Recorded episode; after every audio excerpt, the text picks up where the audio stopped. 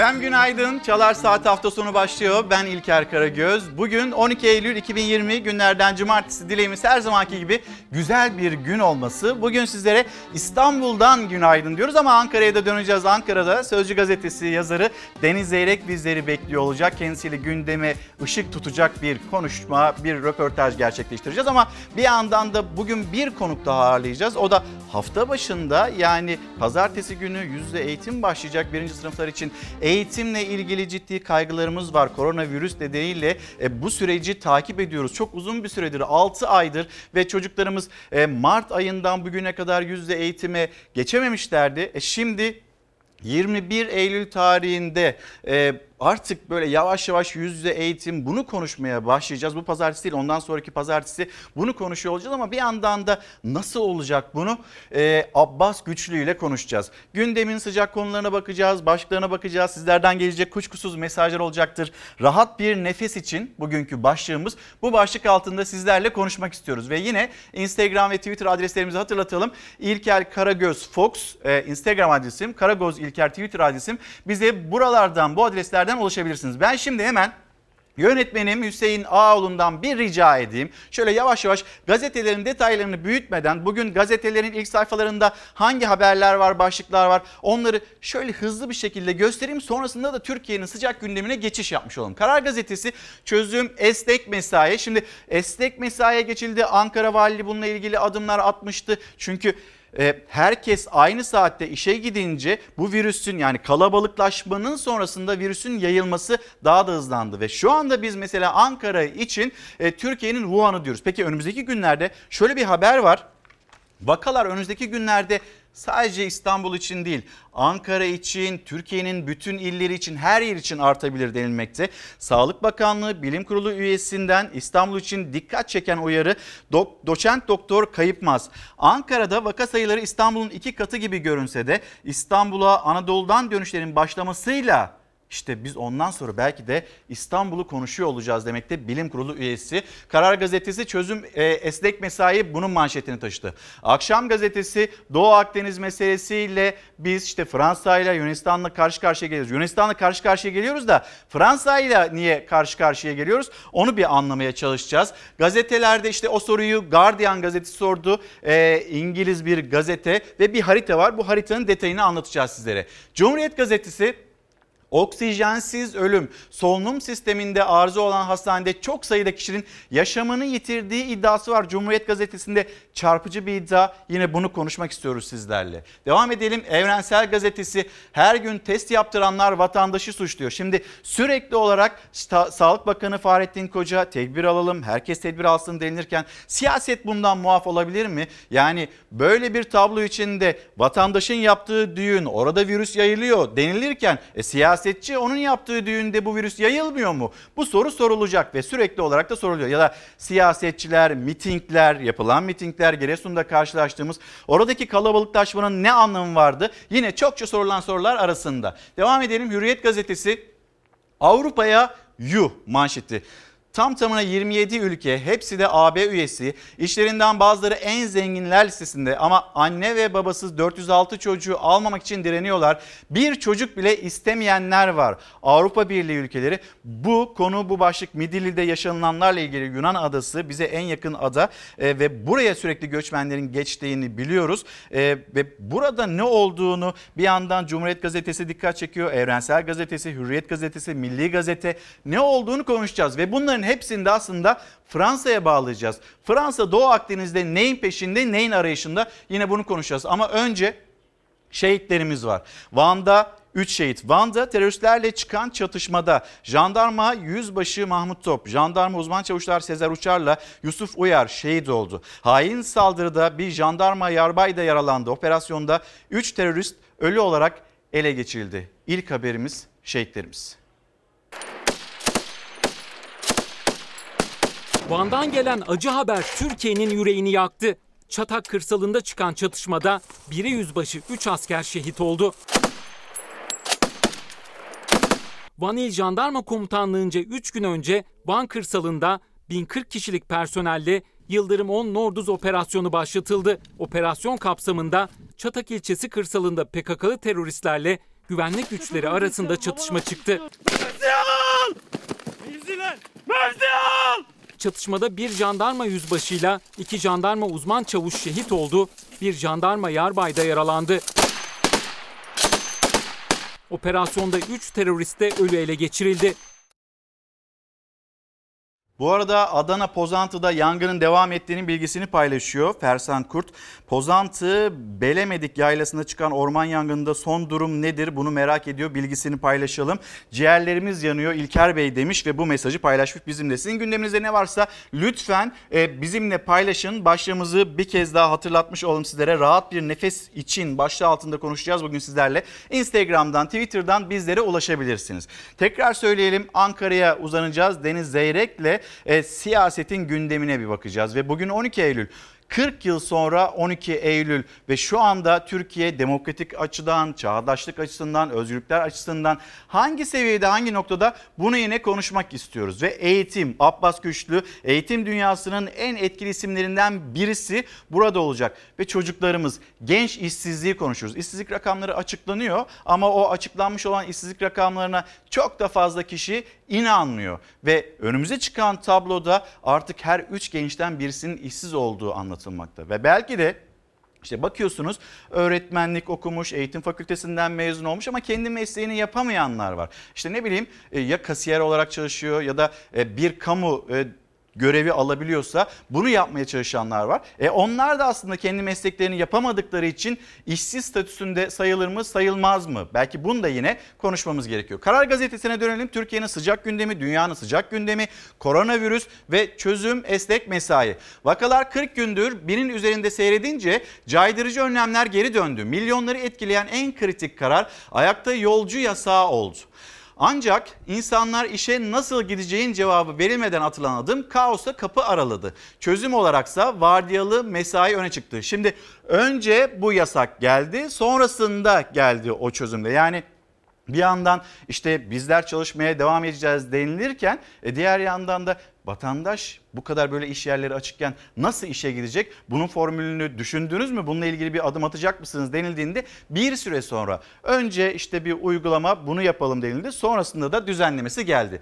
Çözüm olaraksa vardiyalı mesai öne çıktı. Uzmanların ısrarla vurguladığı modele ilişkin adım 3 büyük şehirden geldi. İstanbul'da belediyede, Ankara ve İzmir'de de valilikler esnek çalışmaya geçti. Karar Gazetesi'nin manşeti iş saatlerinin ayrılması balık istifi otobüsü rahatlatır. Bu da değerlendirmesi. Hemen bir Türkiye'nin gündemine geçelim, koronavirüs gündemine geçelim ama bir tablomuz var. Onu da aktarmış olalım. Ee, Sağlık Bakanı Fahrettin Koca ve sonrasında yapmış olduğu açıklama onu da birazdan ekranlarınıza taşıyacağız.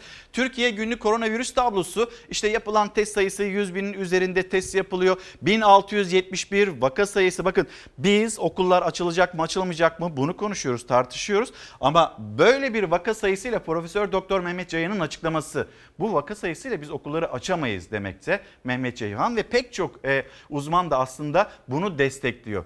Hala vaka sayılarının tabi inanırsanız inanmazsınız 1671 olduğu söylenmekte. Vefat sayısı 56. 20'nin altına düşmüştü. Oh be demiştik. Yavaş yavaş galiba biz bu virüsü yeniyoruz demiştik. İşte çok uzun süredir 50'nin üzerinde can kayıpları yaşanıyor ve İyileşen hasta sayısı da 1117 olarak duyuruldu açıklandı. Hüseyin eğer hazırsa Sağlık Bakanı Fahrettin Koca'nın sosyal medyasında hemen ne paylaştığını da aktarmış olalım sizlere. Ve diyor ki Fahrettin Koca da şimdi geliyor mu Hüseyin? Fahrettin Koca sürekli uyarılarda bulunuyor. Diyor ki yani lütfen tedbirli olalım. Lütfen herkes tedbir alsın. Lütfen daha dikkatli olalım. Lütfen maske, mesafe, hijyen bu kurallara dikkat edelim diyor. Ve daha çok böyle burada herkesin kendisinin polisi olması yönünde öğütlerde bulunuyor. Tamam biz buna dikkat edelim. Ama aynı zamanda bu karar alıcılar, uygulayıcılar onların üzerinde bir sorumluluk yok mu? Yani bunu da konuşmamız gerekiyor. Fahrettin Koca'nın açıklaması e, bugün 56 can sevdiklerini geride bırakıp aramızdan ayrıldı. Birbirimizi korumak için sevdiklerimizi korumak zorundayız. Ancak birlikte mücadeleyle bunu başarabiliriz. Virüsle etkin mücadele ancak birlikte tedbirle mümkün. Tamam birlikte tedbir alacağız. Ama biz toplum, vatandaş bu tedbiri birlikte alacağız derken siyaseti de bunun dışında tutmuyoruz. Siyasetin de bunun bundan muaf olmasını istemiyoruz. Yani vatandaşa sen düğün yapma derken ve bunun cezasını keserken bir siyasetçinin de o düğünü yapmaması gerekiyor. Yani siyasetçilerin de örnek olması gerekiyor.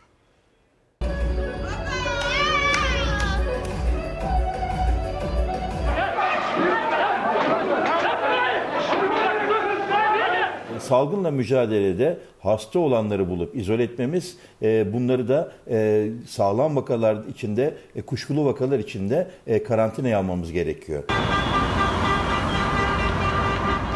Ne kavgası bitti, ne dansı ne düğünü. Sokaklardan yasak, kural, öneri dinlemeyen görüntüler gelmeye devam ederken yoğun bakım ünitesinden yeter çığlığı yükseldi. En az 2-3 haftalık sokağa çıkma yasağı istiyor yoğun bakım uzmanları. Sadece yoğun bakım uzmanları değil, 13 Tıbbi Uzmanlık Derneği de sokağa çıkma yasağı taleplerini ortak duyuracak. Türk Tabipler Birliği ise il bazında karantina uygulaması önerdi. Bazı illerde, ilçelerde hastalığın yoğunluğuna göre 14 e, günlük e, bir e, karantina yani toplumsal hareketleri yavaşlatma gerekebilir. Bu böyle olmaz. Sokağa çıkma yasağını koyarsın, kısıtlamanı yaparsın. Herkes evinde yine kalır. Niye ben senin yüzünden sokağa çıkma yasağı uygulayayım ki? Sen çay içeceksin diye ben sokağa çıkma yasağına niye uyuyayım ki kardeşim?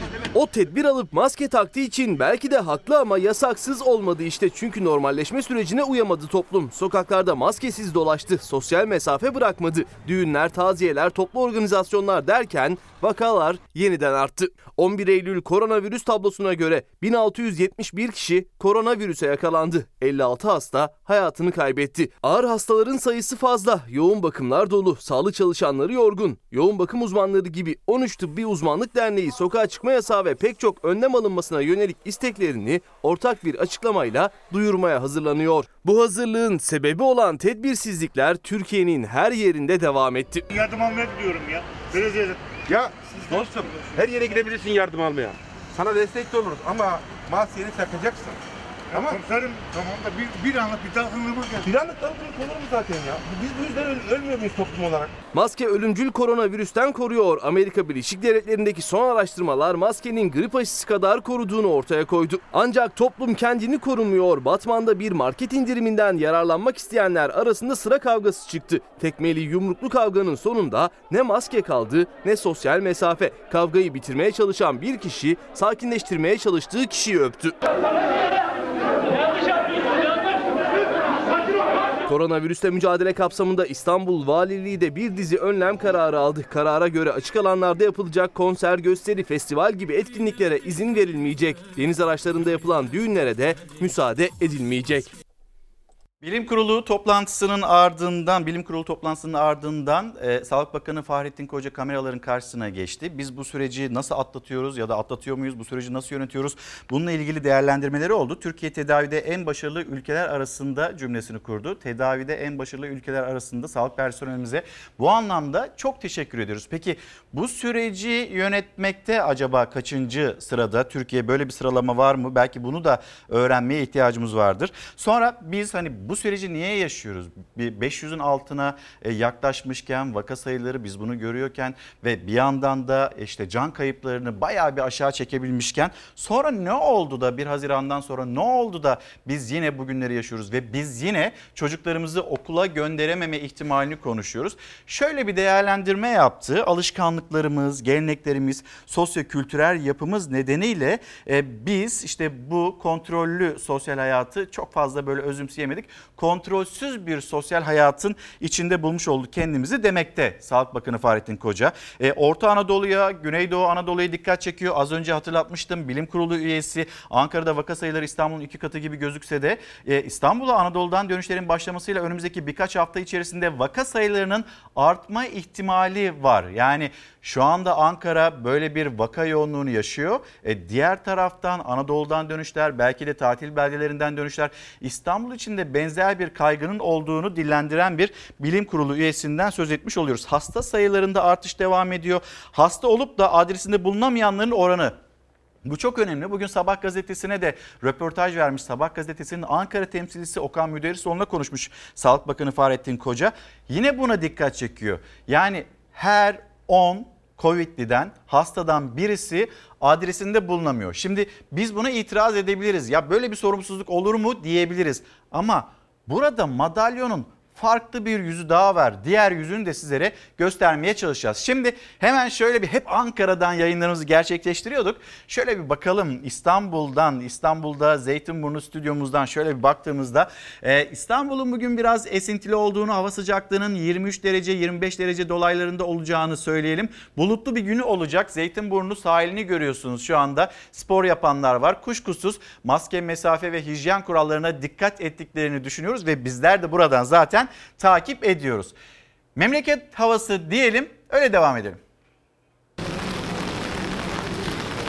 Orta Anadolu'da gökyüzünde gezinen bulutlar yer yer yağış bırakıyor. Marmara ve Karadeniz'de hava zaman zaman kapanacak. Ancak yağmur ihtimali bugün için düşük. Sıcaklıklarda önemli bir değişiklik yok. Ancak gökyüzünde gezinen bulutlar havayı serin hissettirebilir. Hafta sonu yağışlı havasıyla geldi. Bugün başkent Ankara ve çevresindeki illerde gökyüzünde yağmur yüklü bulutlar geziyor. Hava bir yağıp bir açacak. İç Ege'de de hava kapalı ve aralıklarla yağışlı. Yağışlar akşam saatleri yaklaşırken kısa süreliğine kuvvetini artırabilir. Yurdun kuzey hattında ise hava bulutlu. Bulutlar gün içinde giderek artacağı benziyor. Güneşin önünü iç ve kuzey kesimlerde perdeleyen bulutlar havayı serin hissettirecek. Marmara'da havayı serin hissettirecek bir diğer faktörse rüzgar. Bugün kuzeyden sert ve serin esecek rüzgarla birlikte bulutlu gökyüzü İstanbul'da bugün serin bir cumartesi yaşatacak. İstanbul'un gökyüzünü saran bulutların pazar günü yağmur bırakması bekleniyor. Pazar günü Marmara bölgesinin genelinde ve Ege bölgesinde hafif yağış ve kısa süreli geçişleri var. Kısa süreli hafif yağışlardan sonra hava bir açıp bir kapatabilir. Akdeniz bölgesinin doğusuyla Güneydoğu Anadolu bölgesinde ise aşırı sıcak havanın etkisi hafta sonu boyunca devam edecek. Nem değerlerinin de henüz yeterince yükselmemesi orman yangını ihtimalini akıllara getiriyor. Çıkabilecek orman yangınlarına karşı tetikte olmak önemli. Akdeniz ve Güneydoğu Anadolu bölgelerinde güneşin en etkili olduğu saatlerde kendimizi sıcak havadan korumakta fayda var. ABD Başkanı Trump Nobel e, Barış Ödülü'ne aday olarak gösterildi. Şimdi hem Cumhuriyet Gazetesi, Evrensel Gazetesi, Hürriyet Gazetesi, Milli Gazete buradan böyle birkaç haber okuyacağım. Birlikte konuşalım. Bu e, ABD Başkanı Trump gerçekten bu ödülü hak ediyor mu? Bu kadar kıymetlendirilmeyi hak ediyor mu, etmiyor mu? Hep birlikte konuşalım lütfen. Şimdi gelelim Cumhuriyet Gazetesi. Adaletin bu mu dünya? Yaşam hakkı tanınmadığı için yeni bir hayat arayışına girdiler. Hayatları pahasına. Bu kez sığındıkları mülteci kampında çıkan yangından zarar gördüler. Midilli Adası'ndaki kampın yok olmasıyla 13 bin göçmen için yeni bir arayış başladı. Ülkedeki en büyük kampın zarar görmesinin ardından yerel yetkililer hükümetin geçici yeni barınak oluşturma çabalarını engellerken sığınaksız kalan göçmenler yol kenarında ya da benzin istasyonlarında uyumaya çalışıyorlar. Şimdi Cumhuriyet Gazetesi belki Cumhuriyet Gazetesi'nin iç sayfalarında Göçmenlerin sadece benzin istasyonlarında ya da yol kenarlarında uyumaya ya da hayatta kalmaya çalışmadıklarının fotoğrafı da bulunuyor olabilir. Şimdi diğer bir gazeteye geçtiğimizde aslında Evrensel Gazetesi'ne göçmenlerin nerede hayatlarını devam ettirmeye çalıştıklarını işte bu fotoğrafta çok daha net bir şekilde görüyorsunuz. Çöp konteynerları ve o konteynerların içinde çocuklar. Midilli'de mültecilerle dayanışma çağrıları.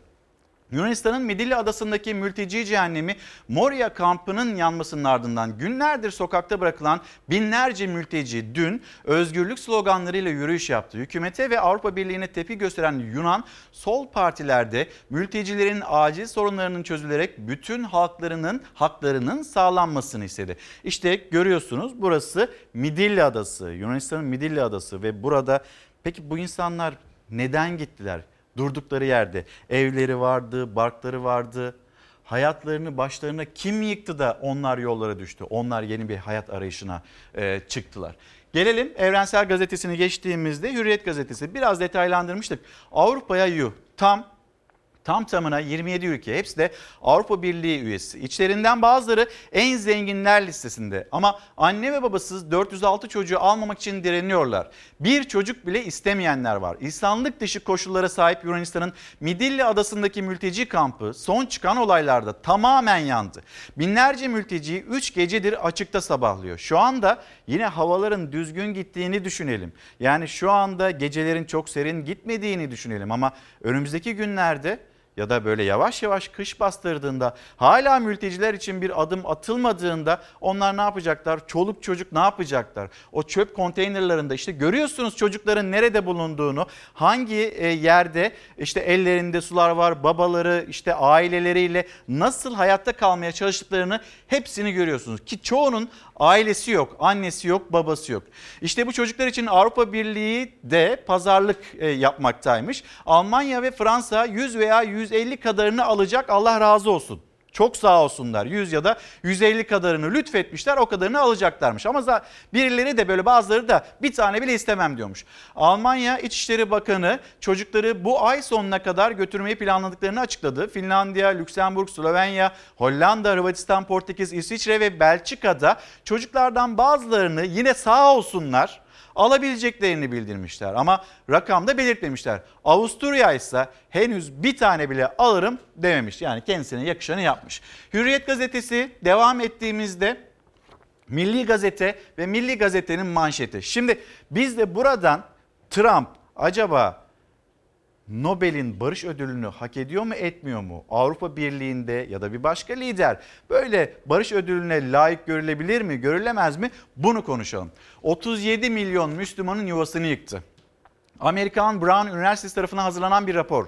Amerikan askeri e, müdahalelerinin en az 37 milyon Müslümanın yerinden edilmesine neden olduğunu doğruladı. Raporu değerlendiren İngiliz The Guardian gazetesi Irak'ın işgalinin ve ardından gelen uzun yıllar süren istikrarsızlığın özür dilerim şimdiye kadar en az 9.2 milyon insanın yerinden edilmesine yol açtığına dikkat çekti. Bakıyorsunuz Suriye'ye, Irak'a bakıyorsunuz, Libya'ya bakıyorsunuz, Yemen'e, Somali'ye, Filipinlere, Pakistan'a, Afganistan'a milyonlarca insan yollara düştü. Neden yollara düştü? Çünkü orada petrol var. Biz şunu ABD Başkanı Trump'tan duyduk mu duymadık mı?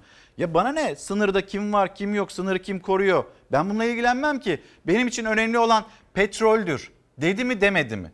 Kendine ait olmayan topraklarda bu koca koca emperyalist ülkelerin gözleri var mı yok mu? Ve onun sonrasında şimdi çocukları ben 150 alayım sen 100 al ya ben hiç istemiyorum. Böyle bir pazarlık insanlar, çocuklar, masumlar onlar hayat mücadelesinde ABD başkanına da Nobel Barış Ödülü e, tasdiki bilemiyoruz artık. Norveç parlamentosu duyurdu. Amerika Birleşik Devletleri Başkanı Donald Trump 2021 Nobel Barış Ödülü'ne aday gösterildi. Trump yaptığı dış politika hamleleriyle tepki de topluyor övgüde. Kuzey Kore ve Güney Kore arasındaki ilişkiye arabuluculuk yaptıktan sonra tarihi bir hamle daha geldi Trump'tan. İsrail ve Birleşik Arap Emirlikleri arasında ilişkileri normalleştirmek için harekete geçti. İki ülke Amerika Birleşik Devletleri öncülüğünde anlaşma imzaladı. Birleşik Devletler'in bu anlaşmadaki kritik rolü Başkan Trump'a Nobel adaylığı getirdi. Norveç parlamento üyesi Trump'ın adaylığını açıkladı. Trump'ın barış çabalarının Orta Doğu için büyük bir adım olduğunu dile getirdi. Nobel'i hak ediyor dedi. Trump Nobel'i hak ediyor. Barış çabaları diğer liderlere göre daha güçlü ve sert. Kendisinin diplomatik olmayan bir iletişimi de var. Yani insanlarla konuşmaktan, liderlerle konuşmaktan çekinmiyor.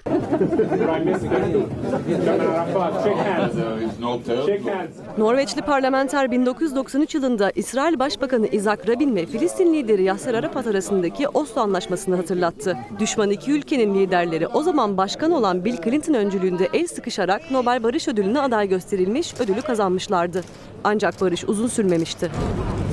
İsrail Oslo Anlaşması'nın birçok maddesini yok sayınca düşmanlık geri gelmişti. Parlamento üyesi İsrail ve Birleşik Arap Emirlikleri arasındaki durum da gelecekte benzer olabilir ama Trump'ın çabası görmezden gelinemez dedi. Beyaz Saray sözcüsünden de açıklama geldi. Tarihi bir anlaşmaya arabuluculuk yapan Trump'ın Nobel'i hak ettiğini dile getirdi. Bugün Başkan Trump, İsrail ve Birleşik Arap Emirlikleri barış anlaşmasına aracılık etme konusundaki çalışmaları nedeniyle Nobel Barış Ödülü'ne aday gösterildi. Bu tarihi bir anlaşmaydı ve 20 yıldan fazla bir süredir ilk defa böyle bir anlaşmaya imza atıldı. Bu başkan için zor kazanılmış ve hak edilmiş bir onurdur. Türkiye, İsrail ve Birleşik Arap Emirlikleri arasındaki anlaşmaya tepki göstermişti. Anlaşmanın Filistin'in iradesini yok saydığı ifade edilmişti. Akşam gazetesi manşeti şu haritaya hep birlikte bir bakalım istiyoruz. O soruyu Guardian sordu. İngiliz The Guardian gazetesi Türkiye'nin en uzun kıyılara sahip olmasına rağmen Yunanistan'ın Ege'yi Yunan denizine çevirme çabasını harita ve uzman görüşleriyle sorguladı. Şimdi diyor ki e, The Guardian gazetesi haritaya da baktığımızda haritaya dolduğumuzda Türkiye, Türkiye'nin sınırı var, Ege var, işte Akdeniz var. Bu kadar uzun bir sınırı var ve kendisinin bir mavi vatanı var ve bu mavi vatandan siz nasıl oluyor da nasıl başarıyorsunuz ya da nasıl başaracaksınız biz bunu dünyaya nasıl anlatacağız ya da siz nasıl tarif edeceksiniz diye şöyle bir haritayı önümüze koymuş. Yunanistan'ın iddia ettiği ekonomik münasır bölge. Bakıyorsunuz Yunanistan şöyle kıyılarını genişletmiş, genişletmiş, genişletmiş.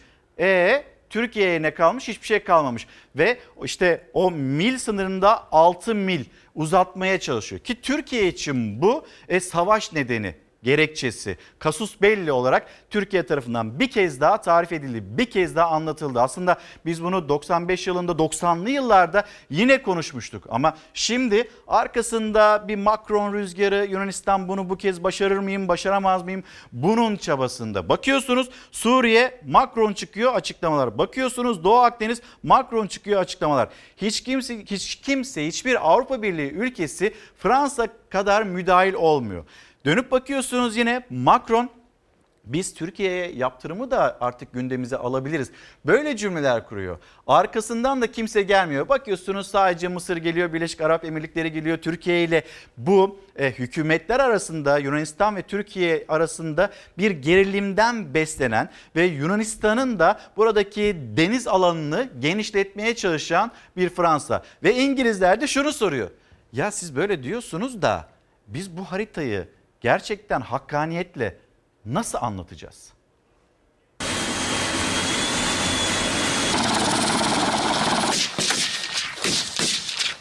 Macron hem Türkiye ile diyalogdan bahsetti hem yaptırımla tehdit etti.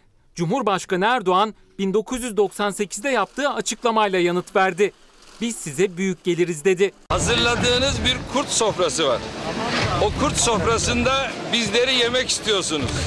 Ama kusura bakmayın biz size büyük geliriz, bizi yiyemez. Ege ve Akdeniz'de Yunanistan'ı Türkiye'ye karşı kışkırtan Fransa Cumhurbaşkanı Macron hadsiz açıklamalarını sürdürdü. Macron, Avrupa Birliği üyesi Güney Avrupa ülkeleri ve Rum kesiminin katıldığı Medyedi zirvesi öncesinde Ankara'yı hedef aldı. Sorunumuz Türk halkıyla değil, Erdoğan hükümetiyle dedi. Hiç kimse ergenlik sorunlarını uluslararası ilişkiler alanına taşımasın. Medyedi zirvesi sonunda yayınlanan ortak bildiride ise liderler Yunanistan ve Rum kesimine destek verdi. Ankara'ya bölgedeki faaliyetleri sonlandırma çağrısı yaptı. Türkiye'yi yaptırım uygulamakla tehdit etti. Ortak bildiride yer alan ifadeler taraflı, gerçeklerden kopuk ve hukuki dayanaktan yoksundur. Dayanışma haklı olduğunda haklıyla yapılır. Haksızla dayanışma olmaz. Fransız lider Macron zirve sonunda bir kez daha konuştu. Saf olmadıklarını söyledi. Türkiye ile iyi niyet çerçevesinde yeniden diyalog kurmak istiyoruz dedi. Türkiye'yi Akdeniz'de tek taraflı eylemlerine son vermeye çağırdı. Ankara Fransız lidere sosyal medya üzerinden fotoğraf ve görüntü paylaşarak tepki gösterdi. Daha 25 sene önce Ruanda'da 800 bin insanı o soykırımda kimlerin öldürdüğü aşikardır ve failleri Fransızlardır. Kalkıp bize ders veriyor Fransızlar. Ne dersi veriyor? Macron'un küstah çıkışlarına CHP de kayıtsız kalmadı. Ana muhalefetten Macron haddini bilmeli çıkışı geldi. Hiçbir ülkenin devlet başkanı Türkiye Cumhuriyeti'nin Cumhurbaşkanlığı makamı için yakışıksız bir uslupla asla konuşamaz. İç siyasetimize müdahale etmeye hiç kimsenin hakkı yoktur. Macron haddini bilmelidir. Rum kesimine 33 yıllık silah ambargosunu kaldıran Washington, Akdeniz gerilimini düşürmek için harekete geçti. Dışişleri Bakanı Pompeo, Rum kesimine sürpriz bir ziyaret gerçekleştirme kararı aldı. Pompeo, gerilimi Rum halkının perspektifiyle anlamak istediğini söyledi. Müzakereler için bölgedeki askeri güçlerin çekilmesi gerektiğini belirtti. Kendince Ankara'ya mesaj verdi. Pompeo'nun sözlerinden kısa süre sonra Milli Savunma Bakanlığı Kuzey Kıbrıs Türk Cumhuriyeti'nde süren Akdeniz fırtınası tatbikatından görüntü paylaştı. F-16'lar ada üzerinde gövde gösterisi yaptı. Ankara tam da Pompeo'nun Rum kesimine ayak basacağı günde Kıbrıs açıklarında yeni Navtex ilan etti. 12-14 Eylül arasında Sadrazamköy açıklarında 20 saat süreyle atış eğitimi yapılacağını duyurdu. Efendim devam ediyoruz. Ben kendim şu anda İstanbul'dan yayını gerçekleştiriyorum. Biliyorsunuz böyle Mart'ın sonundan ta bugüne kadar yaklaşık 6 ay geçti ve ancak şimdi gelebildik İstanbul'a. Yeni yayın dönemi gerekçesiyle aslında. Şimdi bir İstanbul'dan Ankara'ya dönelim. Ankara'da bizi Sözcü Gazetesi yazarı Deniz Zeyrek bekliyor. Deniz abi günaydın. Günaydın İlker. Ne yapıyorsun Açmışsın. nasılsın? İyi vallahi bu yüksek yerde tek Deniz başıma. abi, şimdi hiç hani- olmasa sen vardın. Deniz abi şimdi hani böyle e, hep izleyicilerimiz de yazıyordu ya İlker Deniz Zeyre'yi çok zorluyorsun çatıya çıkartıyorsun zaten korkuyor diye. Bakıyorum yanında ben yokum elini tutacak kimse yok çatıda tek başınasın. Doğru diyorsun valla. Tek sayılmam canım. Arkadaşlar var burada da. Ha onlar Ama, tuttu elini. e, sen de bu arada bu arada sen de Ankara Wuhan oldu diye kaçtın diye bir söylenti var burada. Yok abi onunla alakası yok. Yani- E, evimiz orada çocuklarımız orada biz oradan nasıl kaçalım? Şimdi bu hafta böyle açılışımızı yaptık sonra biraz Ankara biraz İstanbul devam ederiz. Güzel güzel. Hayırlı olsun yeni sezon. İnşallah e, re- rating rekorları kıracaksın. Bundan hiç şüphem yok. Hafta sonu e, sabahları e, bütün izleyicilerimiz güne seninle başlayacak. Haberleri de seninle alacak. Biz de izlemeye devam edeceğiz. Çok teşekkürler Deniz abi yalnız bu sene çok güzel tatil yaptın. Ben mi? Evet. Yok toplasan 10 gün etmez. Ya Deniz abi. Çok gezdim doğru. Çok gezdim. Bak 6000 kilometre araba kullandım İlker. 6000 Onu kilometre. söyleyeyim. Ama bunlar tatile sayılmıyor. İki kere Tabii iki kere Kars'a gittim geldim karayoluyla. İki kere de öbür uca gittim geldim. Yani hani Türkiye'yi dolaştım desem yeridir. Onun için memlekette ne olup bitiyor biraz farkındayım yani. Şimdi o zaman memleket meselesine bir geçiş yapalım mı Deniz abi? Ee, yediğin içtiğin senin olsun. Neleri gördün? Ee, vatandaş da böyle mutlaka denk geldin sempozyumlara da katıldın dikkatli bir şekilde sosyal mesafeye de uyarak. Ee, orada sana hangi sorunları ilettiler? Bu konuya geçiş yapacağız ama bugün 12 Eylül Deniz abi 40 yıl geçti 12 Eylül darbesinin üzerinden. O Evet. gün ve bugün kıyaslaması isteyebilir miyim senden önce? Evet. İlker ya darbenin her türlüsüne e, her şekilde e, karşıyız. Yani bunun e, Türkiye'de ya da başka bir ülkede demokrasiye hiçbir katkısı o dünyanın hiçbir yerinde olmamıştır. Yani demokratik yollar e, her zaman çözüm olmuştur. Milli irade her zaman çözüm olmuştur. Ama maalesef Türkiye'de e, geçmişte böyle bir darbe e, alışkanlığı vardı. İşte 27 Mayıs, 12 Mart, 12 Eylül, ee, Daha sonra işte böyle postmodern dedikleri 28 Şubat olmuştu. Ee, Sonra 27 Nisan'da Büyük Anıt bir bildiri yayınlamıştı. En sonunda FETÖ'cü bir grup, bir junta, bir kalkışma e, sergilemeye çalışmıştı ama milletin iradesi onları e, kendi şeylerinde boğmuştu. Şimdi onun için e, Türkiye'nin bu darbeler tarihinden kurtulması gerekiyor. İnşallah da kurtuldu ben bundan sonraki dönemde e, bu tür şeylere milletin izin vermeyeceği konusunda e, eminim. Yani biz artık demokrasinin tadını da e, aldık. Demokrasinin kıymetini de biliyoruz. Seçilmiş iktidar hani başarısız olsa da onun yine seçimlerle değiştirileceğini artık Türkiye'de herkes biliyor. Bu konuda hiç kimsenin kafasında zerre kadar e, şüphe yok. 12 Eylül ma- maalesef çok ağır izler bıraktı. Bir buldoz- buldozer gibi, silindir gibi Türkiye'nin üzerinden geçti. Binlerce insan, binler, on binlerce insan işkence gördü. On binlerce insan kaybedildi. Gençler e, intikam için asıldı adeta biliyorsun. E, hem ülkücüler asıldı hem solcular asıldı. E, 12 Eylülcüler tarafından. Böyle biz sizden biz sizden mantığıyla e, işte e, 18 yaşını doldurmamış Erdal Eren'i idam ettiler biliyorsun. E, bunları hatırladıkça içimiz sızlıyor. Berfu Hana'yı Berfu Hana'yı hatırlarsın. Oğlu e, Cemil Kırbayır evinden alınmıştı ve kaybedilmişti. Cenazesini bul- bulmak istiyordu. Yüz- 103 yıl yaşamıştı ama bulamadan öldü. Bugün de bizim İsmail Saymaz biliyorsun Sözcü gazetesine başladı Evet. yazı yazmaya. Hayırlı olsun diyorum sevgili İsmail'e. Evet. Bugün de o köşesinde ilk yazısında Berfuana'yı 12 Eylül'ü ve Berfuana'yı yazmış. Ee, buradan da ona bir göndermede bulunmak isterim. Ee, artık bu tür şeyler Türkiye'nin tarihinden bir daha asla asla karşılaşmayacağımız şekilde çıkmıştır diye umut ediyorum. Deniz abi e, teşekkürler yorumların için, değerlendirmen için. Şimdi 6000 kilometre yaptın. Şimdi Doğu Akdeniz'i konuşuyoruz. Siyasetin başka başka konuları var. Bunları konuşuyoruz. Aktarmak durumundayız. Çünkü Türkiye'nin e, gündemindeki konular. Ama hani bu 6000 kilometrelik seyahat içinde Türkiye'nin ya da vatandaşın en çok dikkat çeken hani konusu ne, gündemi ne? Ee, korona yani onu kesinlikle söyleyebilirim. Korona meselesi milletin e, gerçekten birinci gündem maddesi. İnsanlar zaten geçenlerde Adil Gür'le sohbet ederken o da söyledi. Yaptıkları araştırmada yüzde seksenlerde koronayı ciddi anlamda sorun olarak gören e, vatandaşlar olduğunu aktardı. Korona birinci gündem maddesi. Nereye gidersen git.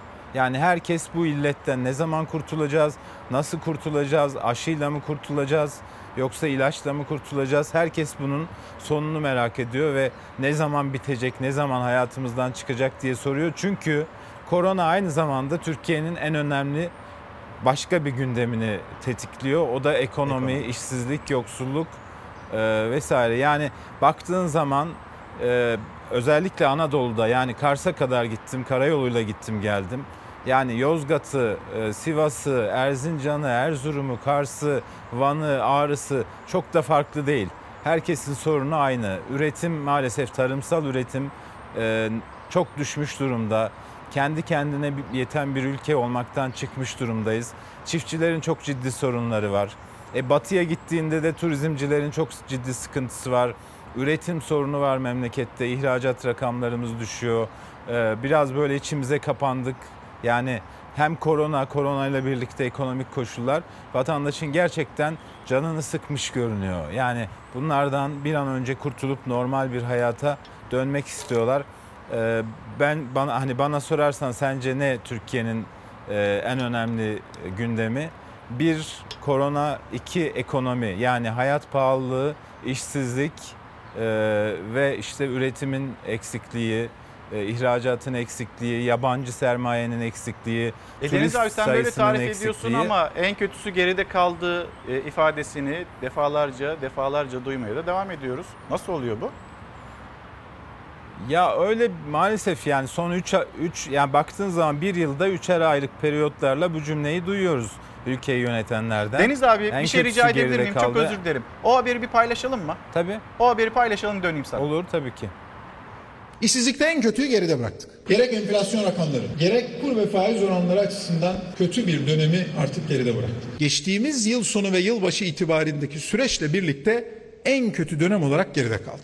Hazine ve Maliye Bakanı Berat Albayrak ekonomik verilere dair son 3 yılda yaptığı açıklamalarda sık sık en kötüsü geride kaldı cümlesini kuruyor. Tarihler değişiyor, kurulan olumlu cümleler değişmiyor.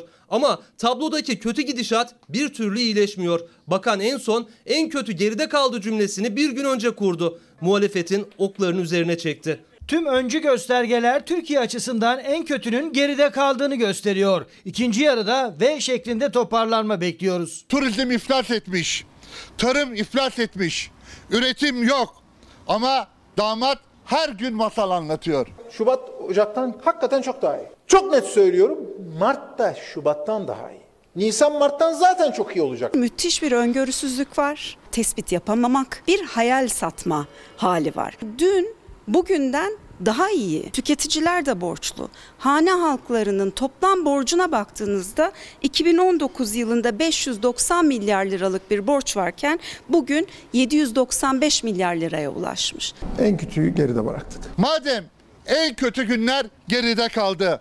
Niye bireysel emeklilikte birikmiş olan parayı siz kullanıyorsunuz? %5, %6, %8, %10 Türkiye küçülecek diyorlar. Ve ben bugün yine iddia ediyorum küçülme değil İnşallah pozitif bir büyüme ile kapatacağımız bir yıl olması için çok yoğun mücadele ediyoruz. Pandeminin getirdiği krizin tam ortasında 27 Mayıs'ta iddia ediyorum büyüyeceğiz demişti bakan. Türkiye ekonomisi yılın ikinci çeyreğinde bir önceki yılın aynı dönemine göre %9.9 küçüldü. Muhalefet tutmayan hedeflere bakanın döviz kuru tahminlerine yükselen rakamlarla cevap verdi. Türkiye'nin ne faizi raydan çıktı, ne kuru raydan çıktı, ne borsası raydan çıktı, ne ödeme dengesi raydan çıktı. Mayıs ayında Sayın Albayrak demiş ki Haziran'da daha iyi olacak. 6.85. Temmuz'da yine Berat Albayrak'ı yanıltmamış 6.95. Ağustos'ta 7.30 lira olmuş dolar. En son bugün de 7, 7 lira 50 kuruş. Kurdaki yukarı yönlü hareket ve oynaklık geride bırakıldı.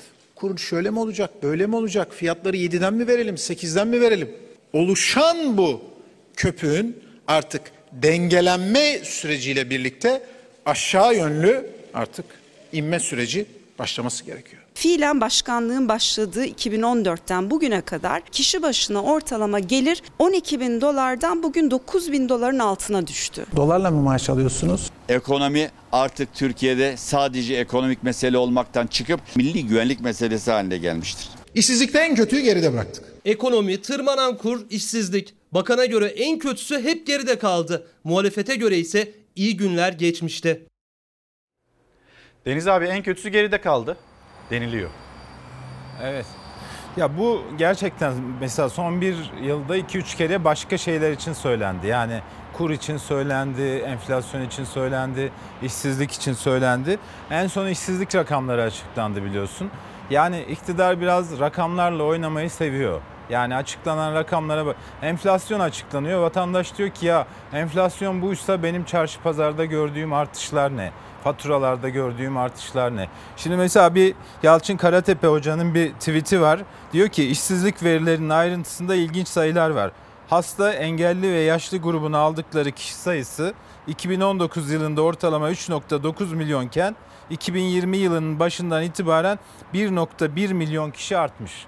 Nasıl oluyor? Yani bu memlekette birdenbire böyle 1 milyon 100 bin kişilik bir hasta grubu, yaşlı grubu nasıl ortaya çıkıyor? Bunlar aynen işsiz e, kesiminden ayrı tutuluyor. Yani rakamın düşünsene işsiz işsizler arasından 1.1 milyon çıkarıp bir kenara koyuyorsun. Diyeceksin ki bunlar Covid geçirmiştir. E, hani hasta kalmışlardır vesaire falan. E bakıyorsun Covid geçiren vaka sayısı bu kadar değil. Yani 200 bin civarında bir vaka var. Çoğu da iyileşmiş. Yani onların arasında hani yaşamını yitirenler ya da işte akciğerlerinde vesaire kalıcı sorun olanların sayısı da çok düşük. Peki bu 1.1 milyon kişi nereden geldi? İkincisi mesela İlker 39 liraya günlük şu anda çalışıyor gözüken ama aslında işten çıkarılmış. İşten çıkarma yasağı nedeniyle resmen çıkarılmamış ama ücretsiz izne gönderilmiş devletten 39 lira günlük para alan insanlar var. Bunların sayısı hakkında gerçekten somut bir veri de yok. Onların sayısının kaç olduğunu da bilmiyoruz. E, iş aramaktan vazgeçen artık umudunu kesen insanların sayısı da hayli kabarık. Dolayısıyla bu koşullar altında en iyisi buysa vay halimize. Yani o zaman Deniz sonra abi inşallah o zaman yakın İnşallah zamanda biz düzelir. haneyi de Bak görürüz ben- böyle hesaplamalarla. E tabii ki göreceğiz. Yani bu bu istatistik oyunlarıyla bir şekilde göreceğiz.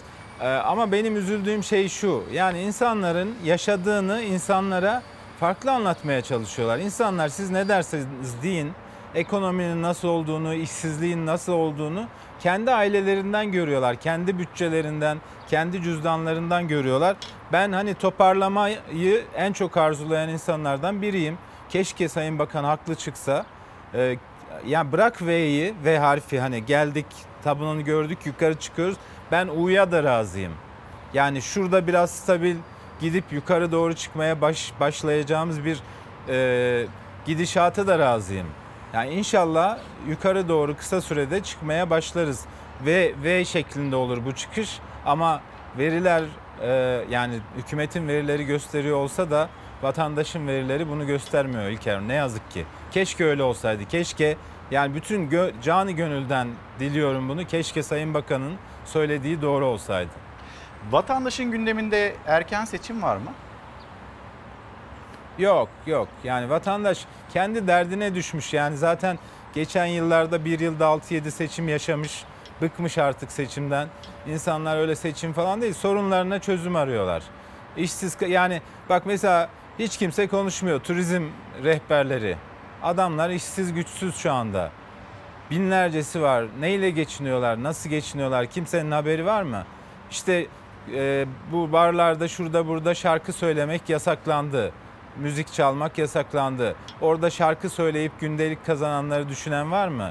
E İşte geçmişte her hafta düzenli olarak evlere gidip orada temizlik yapan gündelik e, gelir elde eden insanların çoğu virüs nedeniyle, salgın nedeniyle çağrılmıyor. Onların nasıl geçindiğini soran var mı? O kadar çok e, mağdur insan var ki bu insanlar canlarının derdine düşmüş, geçim derdine düşmüş. Yani bunlara bir de devletin elindeki varını yoğunu bir de e, seçim harcamalarına şey yapılırsa e, gerçekten de hoş olmaz. Kimse de bunu e, bundan haz etmez. Yani zaten soruyorsun bütün anketlere bak. Şu anda en büyük parti hangisi biliyor musun İlker? İşsizler Partisi. Kararsızlar ve tep Kararsızlar ve Tepkililer Partisi. Yani ben diyor kime oy vereceğimi bilmiyorum. Ben oyumu oy da vermeyeceğim. Bunu diyenler anketlerde şu anda en yüksek oyda gözüken partiden daha kalabalık. Dolayısıyla seçim falan vatandaşın gündeminde değil ama gördüğüm kadarıyla siyasetçilerin de gündeminde pek yok. Yani iktidarda da yok, muhalefette de yok. Ama muhalefet işte iktidar böyle yürütemez 2001'de Kasım ayında bir seçim olur diye bir teoriyi de ortaya atıyor. Ee, Ben ona da pek ihtimal vermiyorum açıkçası. Deniz abi şimdi şöyle bir senin 6000 kilometrelik o yol yol izlenimlerini biraz edindik. Ee, bir yandan da bir Doğu Akdeniz'i konuşmak istiyorum ama kısa bir zaman dilimine de sıkıştırmak istemiyorum. Yarın yine burada bu ekranda birlikte karşı karşıya olacağız. Doğu Akdeniz'de e, yarın bir pencere açalım, bir parantez açalım. Orayı uzun uzun konuşalım istiyorum. Çok teşekkür ediyorum Deniz Eyrek, Sözcü Gazetesi yazarı. Kendisine Ben de teşekkür ediyorum. Ankara'daki Tekrar de hayırlı olsun yeni sezon. iletelim. Teşekkürler Deniz abi. Çok sağ olasın. Şimdi efendim bir mola verelim. Döndüğümüzde eğitim dünyasının en etkili isimlerinden birisini Abbas Güçlü'yü ağırlayacağız ve Abbas Güçlü'yle konuşacağız. Çocuklarımız, çocuklarımızı okula nasıl göndereceğiz? Üzerimizde işte zaten aylardır birikmiş olan kaygılar var. Bu kaygıları nasıl gidereceğiz? Daha da önemlisi biz gençlerimize umut verebiliyor muyuz? Milli Eğitim Bakanlığı yok. Bu süreci nasıl götürdü? İyi götürdü mü götürmedi mi? Bunu konuşacağız. Reklamlardan sonra. Efendim bir kez daha günaydın. Az önce de söylemiştim. Şimdi böyle Türkiye'nin gündemini konuşurken, ekonomiyi konuşurken ya da Doğu Akdeniz'deki gelişmeleri takip ederken bizim çok önemli bir meselemiz var. Eğitim meselesi. Zaten ciddi problemler vardı. Bir de pandemi nedeniyle yeni yeni sorunlar eklendi. Ve eğitim yazarı Abbas Güçlü şu anda yanımızda. Ee, hocam günaydın. Günaydın. Hoş geldiniz. Hoş bulduk. Ben sizden şunu rica etmek istiyorum. Önce ilk soru olarak biz bu süreci nasıl geçirdik? Yani Mart ayından bugüne kadar yüzde eğitime geçiş olacak mı olmayacak mı? Hani bu tartışmalara geçeceğiz ama bu süreci Milli Eğitim Bakanlığı, YÖK, öğrencilerimiz açısından acaba nasıl geçirdi? Şimdi geçen sene benim oğlum birinci sınıftaydı. Eyvah. Mart'a kadar okudu. Ondan sonra hani çocukların da psikolojisini düşünmek için, bu psikolojiden uzak tutmak için elimizden geleni yaptık. Çok fazla böyle derse ne kadar kanalize oldu olmadı, kitap okumaya çalıştı belki ama yine de onun eğitimi yarıda kaldı. Şimdi birinci sınıf, geçen sene birinci sınıf okuyanların eğitimi sıkıntı e, yaşadı. E, sonra e, büyükleri var, işte liseye geçiş için sınava girenler var, üniversite için sınava girenler var. Bu süreci biz hani gerçekten uzaktan eğitimle, EBA'yla doğru bir şekilde ilerletebildik mi? Buradan başlayalım. Şimdi e, olaya dünya ölçeğinde bakmak lazım. Tamam biz çok sıkıntılı geçirdik. Yapacaklarımızın pek çoğunu yapmadık ama dünya da yapamadı. Çünkü böyle bir şey hiç kimse beklemiyordu. Evet. Yani pandemi olabilirdi. 3 gün, 5 gün en fazla birkaç ay sürerdi.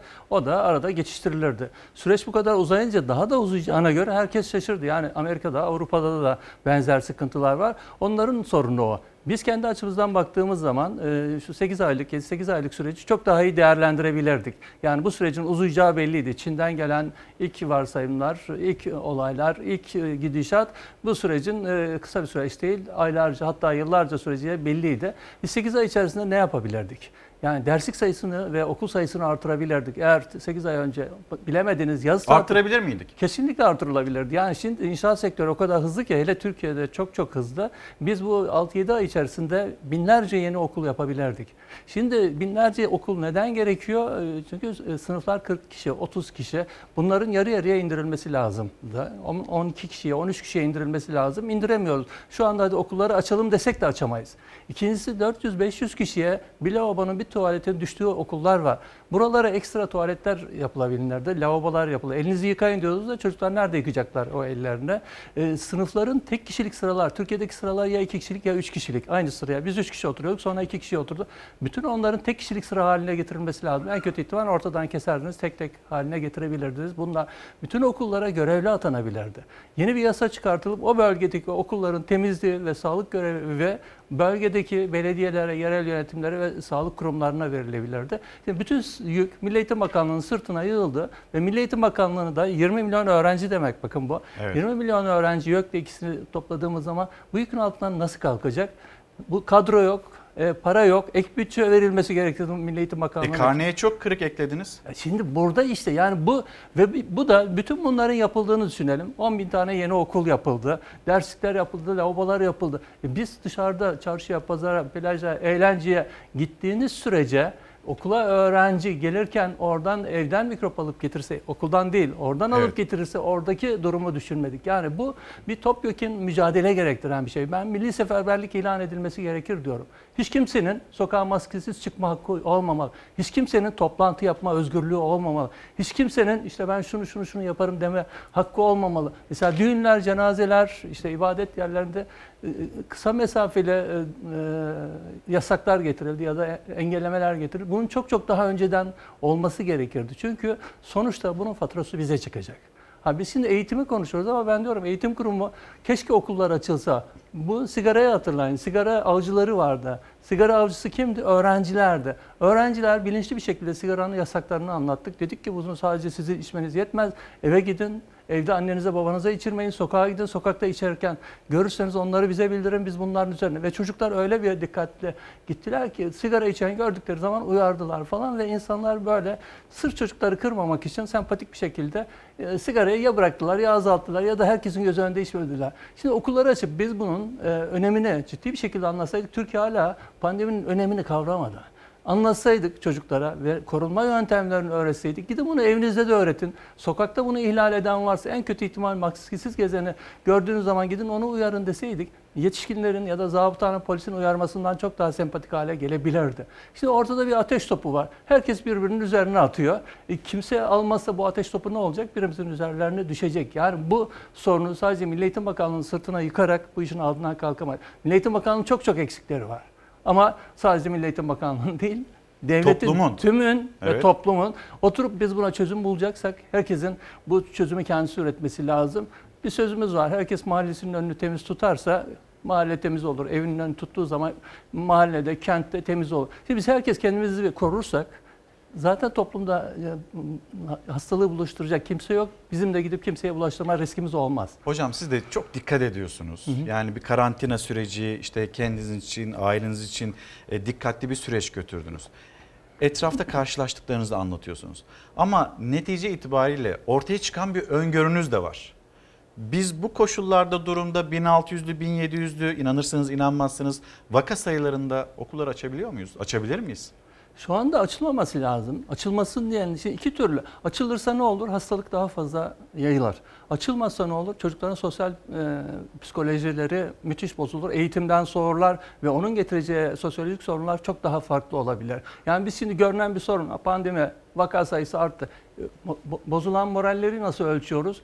E, kaybedilen yılları nasıl ölçeceğiz? Öğrencinin okuldan soğumasını, dersten soğumasını, eğitimden soğumasını nasıl ölçeceğiz? Bunlar da e, e, korona kadar, Covid-19 kadar ciddi e, konular. Yani çok yönlü olarak bakılması lazım. Niye bir de çok bütün ülke genelinde ortak hareket ediyoruz ben onu anlamıyorum. Sayın Cumhurbaşkanı açıkladı. İsteyen kendi koşullarını oluşturup okulları açabilir dedi. Yani şu 81 il içerisinde bir tane vali çıkıp da ben pandemiden korkmuyorum, bütün önlemleri aldım, ben ilimdeki okulları açıyorum demiyor.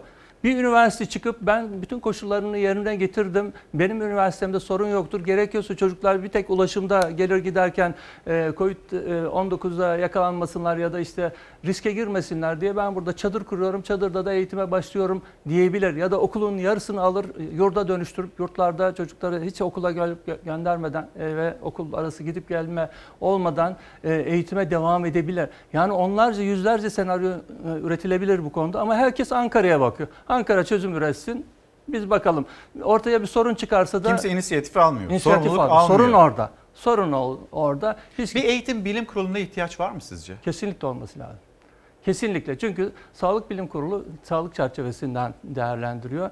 İşlerinde sosyologların da psikologların da ısrarla olması gerekir. Bu sadece tıbbi bir sorun değil. Artık sosyolojik sorun olmaya başladı. Pedagojik sorun olmaya başladı. Çünkü bu pedagojik sorun dediğim gibi siz çocuğu bir eğitime küstürdüğünüz zaman onun bir daha eğitime alışması mümkün değil. Bir kuşak, bir nesil kaybediyoruz. Kuşak, tabii bir e, bunun önüne geçilmesi lazım. Mesela şimdi okullar açılacak 21'inde sadece birinci sınıflar ve anaokulu öğrencileri başlayacak diyor.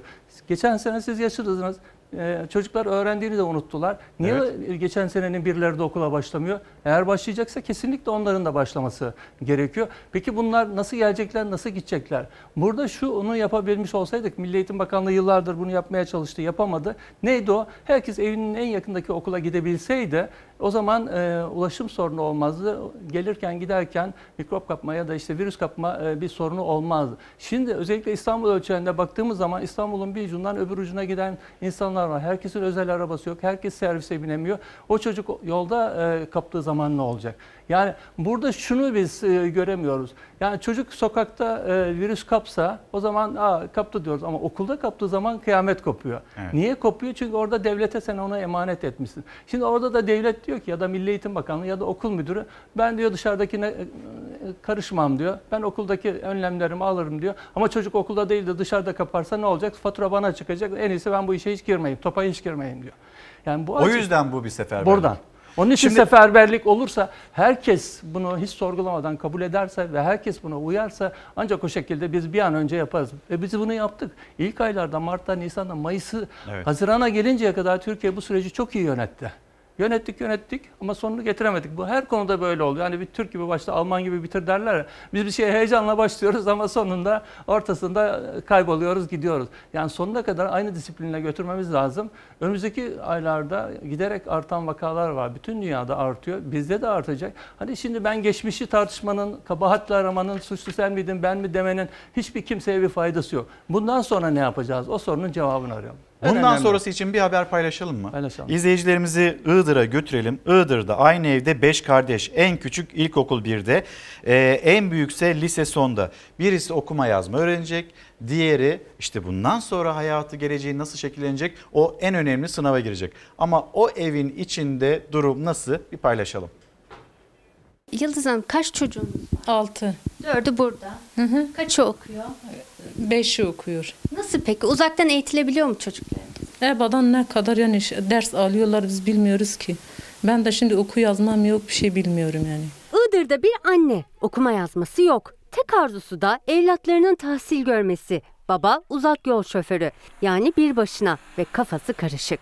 Çocukların ikisi ilk öğretim çağında ama köylerinde koronavirüs vakasına rastlanmamasına, köy okulundaki öğrenci sayısının az olmasına rağmen büyük şehirlerdeki binlerce mevcutlu okullar gibi onlarınki de kapalı.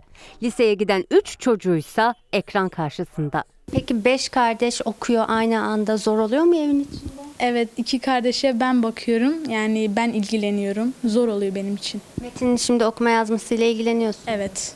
Harflerini öğretiyorum işte diğer kardeşimin e, yazılarına işte şeylerine ilgileniyorum. Benim için de zor oluyor. Büyük abiyi evde yakalayamadık ama birinci sınıftan 12. sınıfa kadar bir evde 5 öğrenci, 5 kardeş televizyondan derslerini takip etmeye çalışıyor. Bugün son olarak da Serkan'ı okulundan aradılar. Online derse davet ettiler. O da çok istedi ama olmadı. Bugün aradılar canlı derse katılacak. O da internet çekmiyor.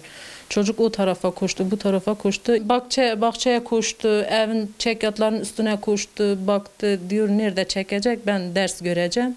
Ama hiçbir yerde çekmedi. Üzüldün mü? He üzüldüm. Ne öğrendin mesela bu 2-3 haftada EBA TV'den? EBA TV'den hiçbir şey. Dinlemiyor musun? Bilmiyorum ama bir şey çıkıyor. Çabuk geçiyor. Çabuk geçiyor. Not alamıyorum çok hızlı anlattıkları için. O yüzden direkt e, böyle izliyoruz. Bir başka köy. Nazar bu sene lise 1. Hasta dedesinin yanında EBA TV'yi takip ediyor.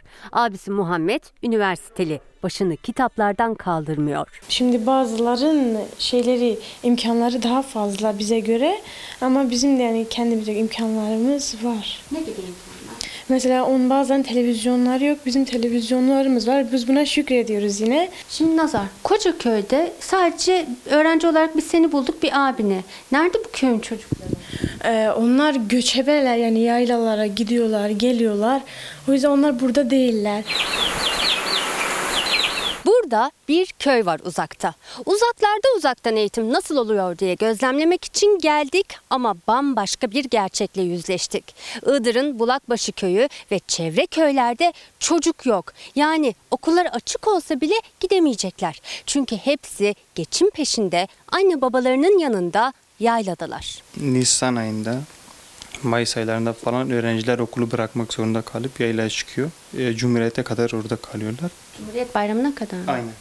Yani okulu en az 3 ay geç başlıyor, 3 ay erken bırakıyorlar. Yani Doğu Anadolu'da yaylalarda hayvancılık yapan ailelerin çocukları pandemi olmasa da okuldan uzakta. Ortak dilekleri ise tüm Türkiye'de eşit şartlarda eğitim. Fox Haber'den Nazlı Yere Basmaz'ın ekranlara taşıdığı sadece bir örnek. Biliyorum ki size çok daha fazlası geliyor. Bu arada şimdi çocuklar... O kadar uzağa gitmeye gerek yoktu. İstanbul'un böyle kıyı e, mahallelerinde dolaşsaydı. Şimdi bir orası bir burası yapacağız. Yani orada da böyle, burada, Burada da da böyle. böyle. Aslında işin gerçeği bu.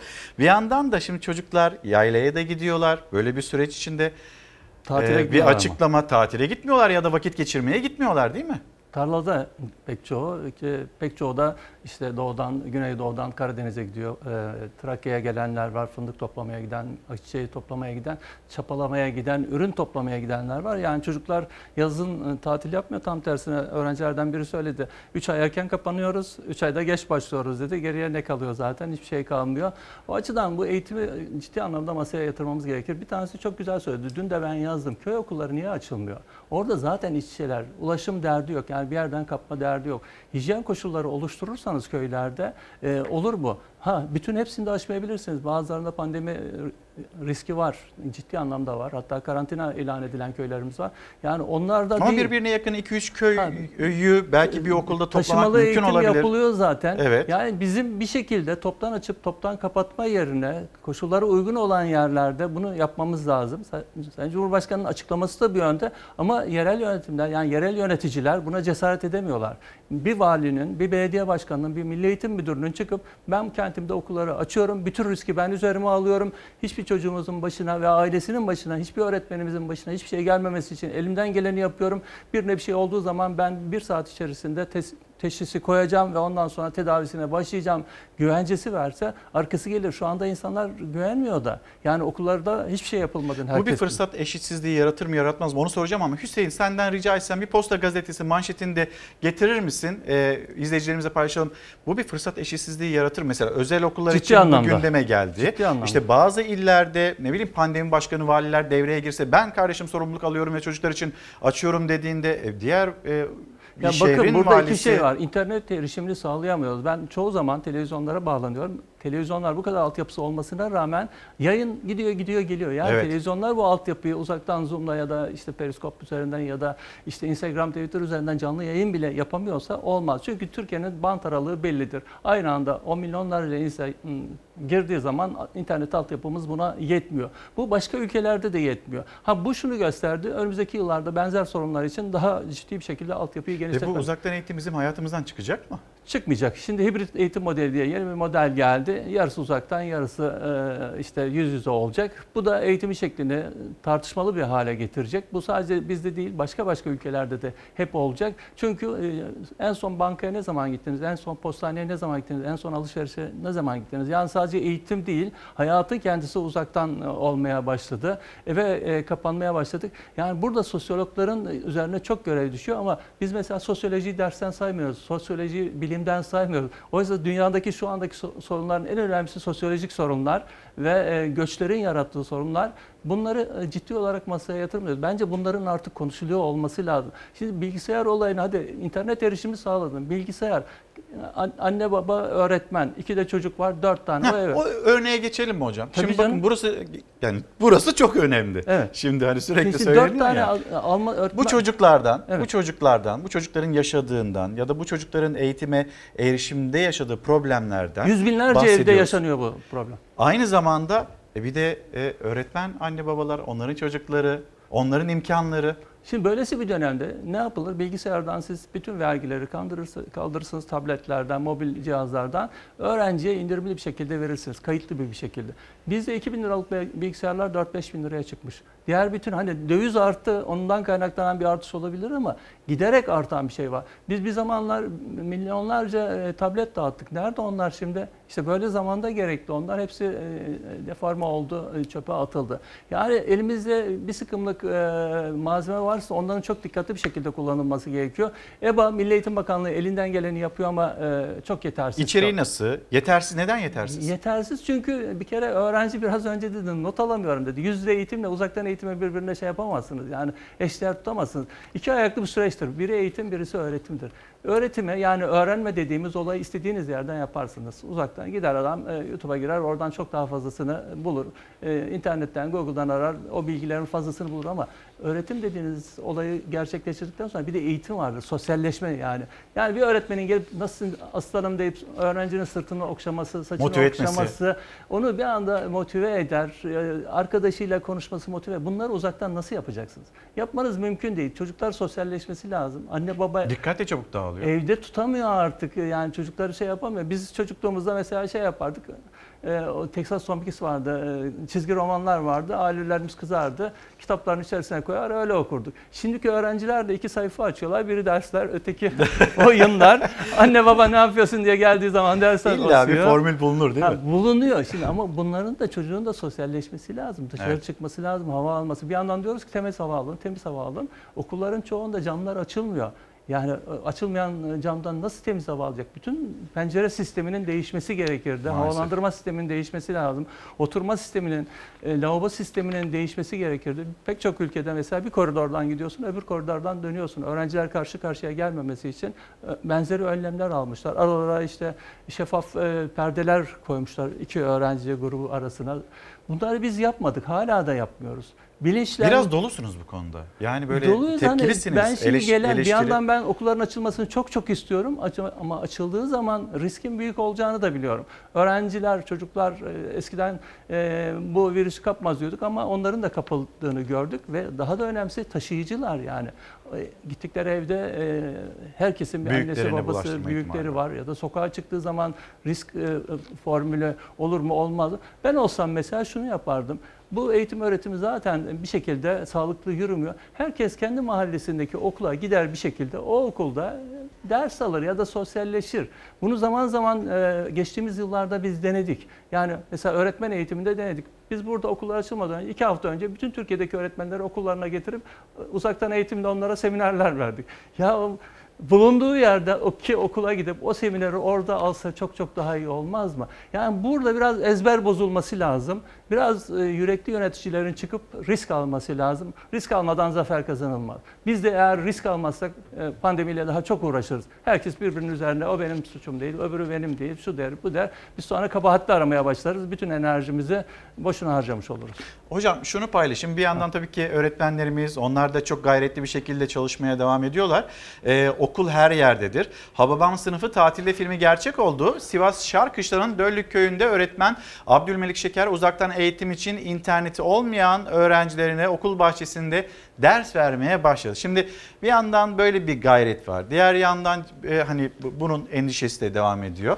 Bir haber daha var onu da aktaralım. Yetiş öğretmenim diye Posta Gazetesi'nden seçtiğimiz onu da aktarmış olalım. Bu arada e, Abdülmelik öğretmenimizi de e, tebrik ederim. Tokat Milli Eğitim Müdürlüğü uzaktan eğitime destek için mobil öğretmen projesi başlattı. Proje kapsamında Erbaa, Yılmaz, Kayalar Fen Lisesi öğretmenleri öğrencilerine daha hızlı ulaşabilmek için motosikletli ekip kurdu. Öğrenciler ders için eksiklerini bildiriyor. 4 kişiden oluşan motosikletli öğretmen timi de o eksikleri öğrencilere götürüyorlar. Ne dersiniz hocam?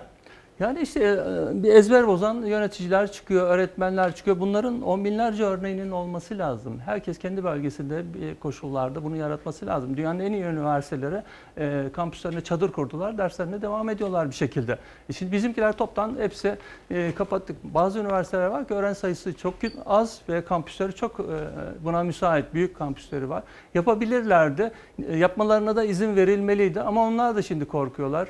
Ya birine bir şey olur, bütün itibarımız zedelenir diyorlar. O öğrencinin başına dışarıda bir şey gelse sorun yok ama üniversiteye gidip de orada ya da işte okula gidip de orada pandemi riskiyle karşılaştığı zaman Aa, biz bunu devlete teslim ettik, devlet buna bakamadı denileceğinden korkulduğu için hiç kimse bu riski almak istemiyor.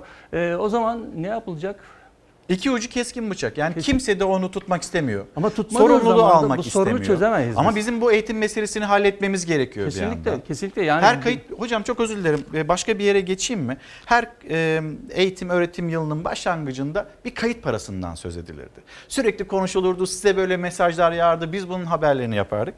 Şimdi bu biraz dönüştü. Hijyen parasına mı? Ya bu, bu biraz böyle korona parasına dönüştü. Hijyen parasına, deterjan ya da dezenfektan parasına dönüştü. Bununla ilgili bir haberimiz de var. Onu da aktaralım. Öyle devam edelim sohbetimize. Velilerden ihtiyaç listeleri adı altında okulların gereksinimlerini karşılaması istenemez. Temizlik, dezenfektan malzemelerinin sağlanması Milli Eğitim Bakanlığı'nın temel sorumluluğudur. Ne kadar ödediniz? Biz e, 6 bin lira civarında ödedik. İki çocuğu var. Devlet okuluna temizlik malzemeleri alınsın, bakım yapılsın diye üçer bin lira, toplamda 6 bin lira ödedi. Devlet ise yüzlerce çocuğun bulunduğu tüm okulun hijyen ihtiyacı için iddiaya göre ortalama 2 bin lira bütçe ayırdı. Pandemi döneminde yüz yüze eğitime hazırlanan okullarda her yıl istenen temizlik malzemesi listesi yine ve yeniliklerle ortaya çıktı bazı okullarda. Bazı okullarsa IBAN numarası verdi. Temizlik malzemesi olarak bağış yaptık. Nakit mi aldılar? E, hesap numaralarını ödüyoruz. Biz ona para olarak verdik. Ee, onlar telafi etti ne gerekiyorsa. İşte kayıt için gerekli olanlar listesi. Fotoğraf, nüfus cüzdanı, tuvalet kağıdı, çamaşır suyu ve kolonya. Mecbur almak zorunda. Hani sonuçta müdür ya da müdür yardımcısı cebinden verecek, maaşından verecek hali yok yani. Cebinden para veremedi ama eline bezi alıp temizlik yaptı fedakar öğretmenler. Bu görüntü Hakkari'den. Türkiye'nin birçok yerinde yaşanıyor bu manzara. Çünkü temizlik elemanı yok veya eksik. Pandemi dönemi yüz yüze eğitim hazırlıkları başladı okullarda. Hijyen malzemeleri veliden, temizlik öğretmenden, devlettense verilen alışveriş listesi oldu. Velilerin en çok merak ettiği bu sene hijyenin nasıl sağlanacağı. Çünkü geçen yıllarda temizlik malzemeleri velilerden isteniyordu. Bu senede değişen bir şey olmadı. Yine velilerden istendi. Değişen tek şey listenin içindekiler. Pandemi dönemine özel çamaşır suyu, kolonya, ıslak mendil gibi malzemeler de o listeye eklendi. Devlet olduğu için e, almaya razıyız. Çünkü gelirleri yok. O yüzden alıyoruz tabii ki yardım olsun. Veli devlet okullarının bütçesi olmadığını o kadar kabullenmiş ki kendisinin özel okula gönderecek kadar bütçesi yoksa da devlet okulu için tüm imkanlarını kullanıyor. Yoksa çocuğunun ihtiyaçlarının karşılanmayacağından endişe ediyor. Kendi tabiriyle devlet okullarını veliler finanse ediyor. Bütün devlet okullarında hep zaten öyle. Devlet okullarını insanların, vatandaşın kendisi zaten finanse ediyor. Öğrencilerimizin tüm ihtiyaçları devlet tarafından ücretsiz karşılanmalıdır. Deniz Bey göndermiş hocam. Abbas Güçlü gelmişken şunu da sorar mısınız? Evde kaldığımız için ek ders alamıyoruz ve maalesef DYK kursu için bile hafta içi bir ek ders alamayacağımızı öğrendik. Biz bu durumda nasıl geçineceğiz diyor. Haber sırasında e, izleyicilerimizle de paylaşayım. Şimdi ücretli öğretmenler var. Sözleşmeli öğretmenler var. Kadrolu öğretmenler var. Uzman öğretmen. E, uzman öğretmenler var. Sürekli böyle işte o öğretmen odasında bir sürü ayrım var. Şimdi bir ücretli öğretmen Çanakkale'de iki okula gidecek. Haftada 30 saat ders verecek. Ne kadar maaş alıyor hocam? 1968 lira. 1200-1300 lira alanlar da var. Yani bu gerçekten bu ülke için utanç verici durumlardan birisi. Bir anda bizim 1 milyon öğretmen fazlamız var atama için bekliyor. Öte yandan da e, 150 bin, 200 bin öğretmen açığımız var. Bu öğretmen açığımızı kadrolu öğretmenlerle tamamlama yerine e, ücretlilerle tamamlıyoruz. Ücretli nedir bu? Kimi bulursam ben onu sınıfa sokuyorum. Olur mu? Yani burada yine e, devlet e, ciddi anlamda bir e, önlem alması gerekiyor. Artı sözleşmeli öğretmenlik getirdi. Bu ülkede e, sözleşmeli milletvekili, sözleşmeli hakimlik, sözleşmeli gazetecilik, sözleşmeli bilmem avukatlık var mı ki de sözleşmeli öğretmenlik getirdiniz. Gönderdik. 3 yıl sonra ben sizi istediğiniz yere göndereceğiz dedi. 3. 4. yılını tamamlayanlar var hala dönemediler. Öğretmen atamaları. Atamalar. Çok mesaj geliyor. Çok ciddi bir şey- şekilde öğretmen atamaları var. Bir de burada mesela sürekli sistem değiştiği için mağdurlar var. 2019'da KPSS'ye girenler çok ciddi puanlar aldılar ve bu iki yıl geçerli dediler. Sonraki yıllarda girenler daha az puan, daha geride olmasına rağmen onlar atandılar. 2019'da girenler atanamadı. Bir ölçme değerlendirme hatası var burada. Bunu kabul Öğretmenler yük mü hocam? Ha, var. Öğretmen iyi öğretmen. Öğretmenlerin maaşı, öğretmenlerin mevcudiyeti, kadrosu Bakın, yük mü? Cumhuriyet'in ilk yıllarında Mustafa Kemal'in söylediği bir şey vardı. Öğretmen maaşı milletvekili maaşından geride kalmamalı demişti. Ve hep e, o bir baz alınmıştı. Öğretmenler çünkü toplumun e, temsilcileriydi, rol modeliydi ve bu ülkenin geleceğini e, imar edecek insanlardı. Öğretmen eğer mutsuzsa bu ülkede öğrencilerin mutlu olması mümkün değil. Öğrenci mutsuzsa bu ülkede anne babaların mutlu olması mümkün değil. Anne babalar mutsuzsa bu ülke mutlu olmaz. Niye? 20 milyon öğrenci, 30 milyon veli var. Yani 50 milyon kişi şu anda biz konuşuyoruz. 50 milyon kişi direkt eğitimle iç içe. Eğitimdeki en ufak bir aksaklık 50 milyonu ilgilendiriyor. Ama bırakın siz hani parlamentoda konuşulmuyor da medyada konuşuluyor mu? Medyada 10 bin kişiyi ilgilendiren ko- konular saatlerce konuşuluyor ama 50 milyonu ilgilendiren konular konuşulmuyor. Şimdi hijyen koşulları hep tartışıyoruz. İşte paralar isteniyor. Bu okullarda hademe diye, temizlik görevlisi diye bir şey yok. Hala atamaları yapılmadı. Bu okullara e, neden yok? Bu temizlikleri. Ha tamam devletin kadrosu yok, parası yok, olmayabilir. Ondan da vazgeçtim. Yerel yönetimler var. Hocam Yer- nasıl yok? Yeri geldiğinde biz zengin bir devletiz, ülkeyiz ya, denilmiyor o mu? ayrı o ayrı. Diyelim ki şu anda bütün devletler bir sıkıntı içerisinde e, pandemi nedeniyle. Çünkü ticaretin de durmaması gerekiyor. Hayatın da devam etmesi gerekiyor. Yani biz de taşın altına elini koyalım diyoruz. Bunu e, e, her şeyi de devletten bekle bekle bir yere kadar. Tamam. Ama o zaman o cümleyi ya de da o şekilde devlet yapmıyor. Ya da devlet yapmıyorsa bizim çocuklarımız orada hijyen olmayan koşullarda eğitime devam mı etsinler ya da okula gitmesinler mi? O devletin sorunu. Ama bizim de kendimizin bir şekilde oturup e, bu çarkı döndürmemiz gerekir. Gidip okullara ihtiyacınız nedir? Dıt dıt. Şimdi devlet gönderecek. Bütün bu hijyen malzemeler bir ay sonra bitti. Ondan sonra ne olacak?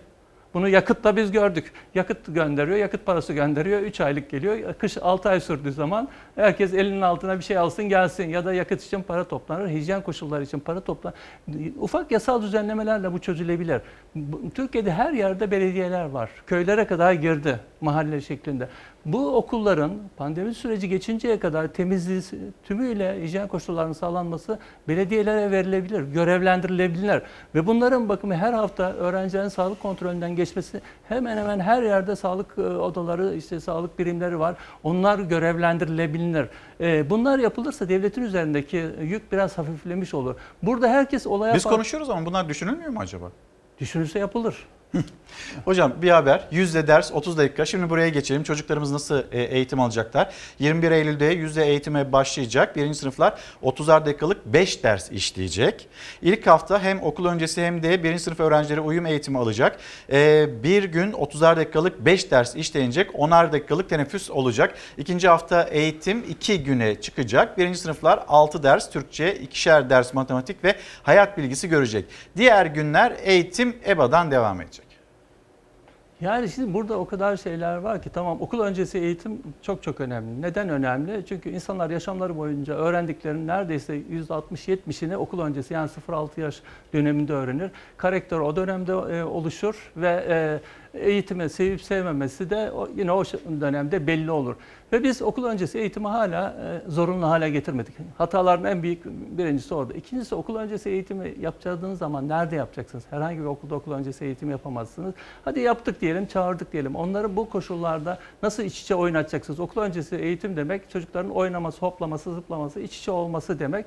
Oysa 1,5-2 metrelik mesafe koyun diyoruz. Ondan sonra birinci sınıfları başlatıyoruz da geçen senenin birlerini niye başlatmıyoruz? Geçen senenin birleri eksik. Ne, çoğu okuma yazma öğrenemedi ya da öğrendiyse de unuttu.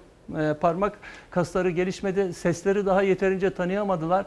Bence birilerinin de e, geçen senenin birileri yani bu senenin ikilerinin de e, kesinlikle açılması gerekir. EBA derslerinden takip edin diyorlar ama çocukların büyük bir kısmı okuma yazma bilmediği için EBA'nın dersleri okuma yazma bilenlere yönelik olduğu için ona da yetişemiyorlar. İkinci sınıf dersi olduğu için.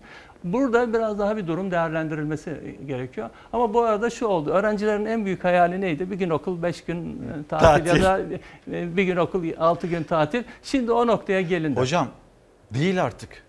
Çocuklar çok sıkıldı evde. Sıkıldı. Okula gitmek istiyorlar. Ha, Şimdi okula gittiğiniz zaman işte o riski alacak okul müdürlerinin, okul yöneticilerinin olması gerekiyor. Yani ben okul müdürü, bir tane şöyle okul müdürü çıksa gerçekten alnından öpeceğim. Ben gideceğim her çocuğumu kendim alacağım, getireceğim.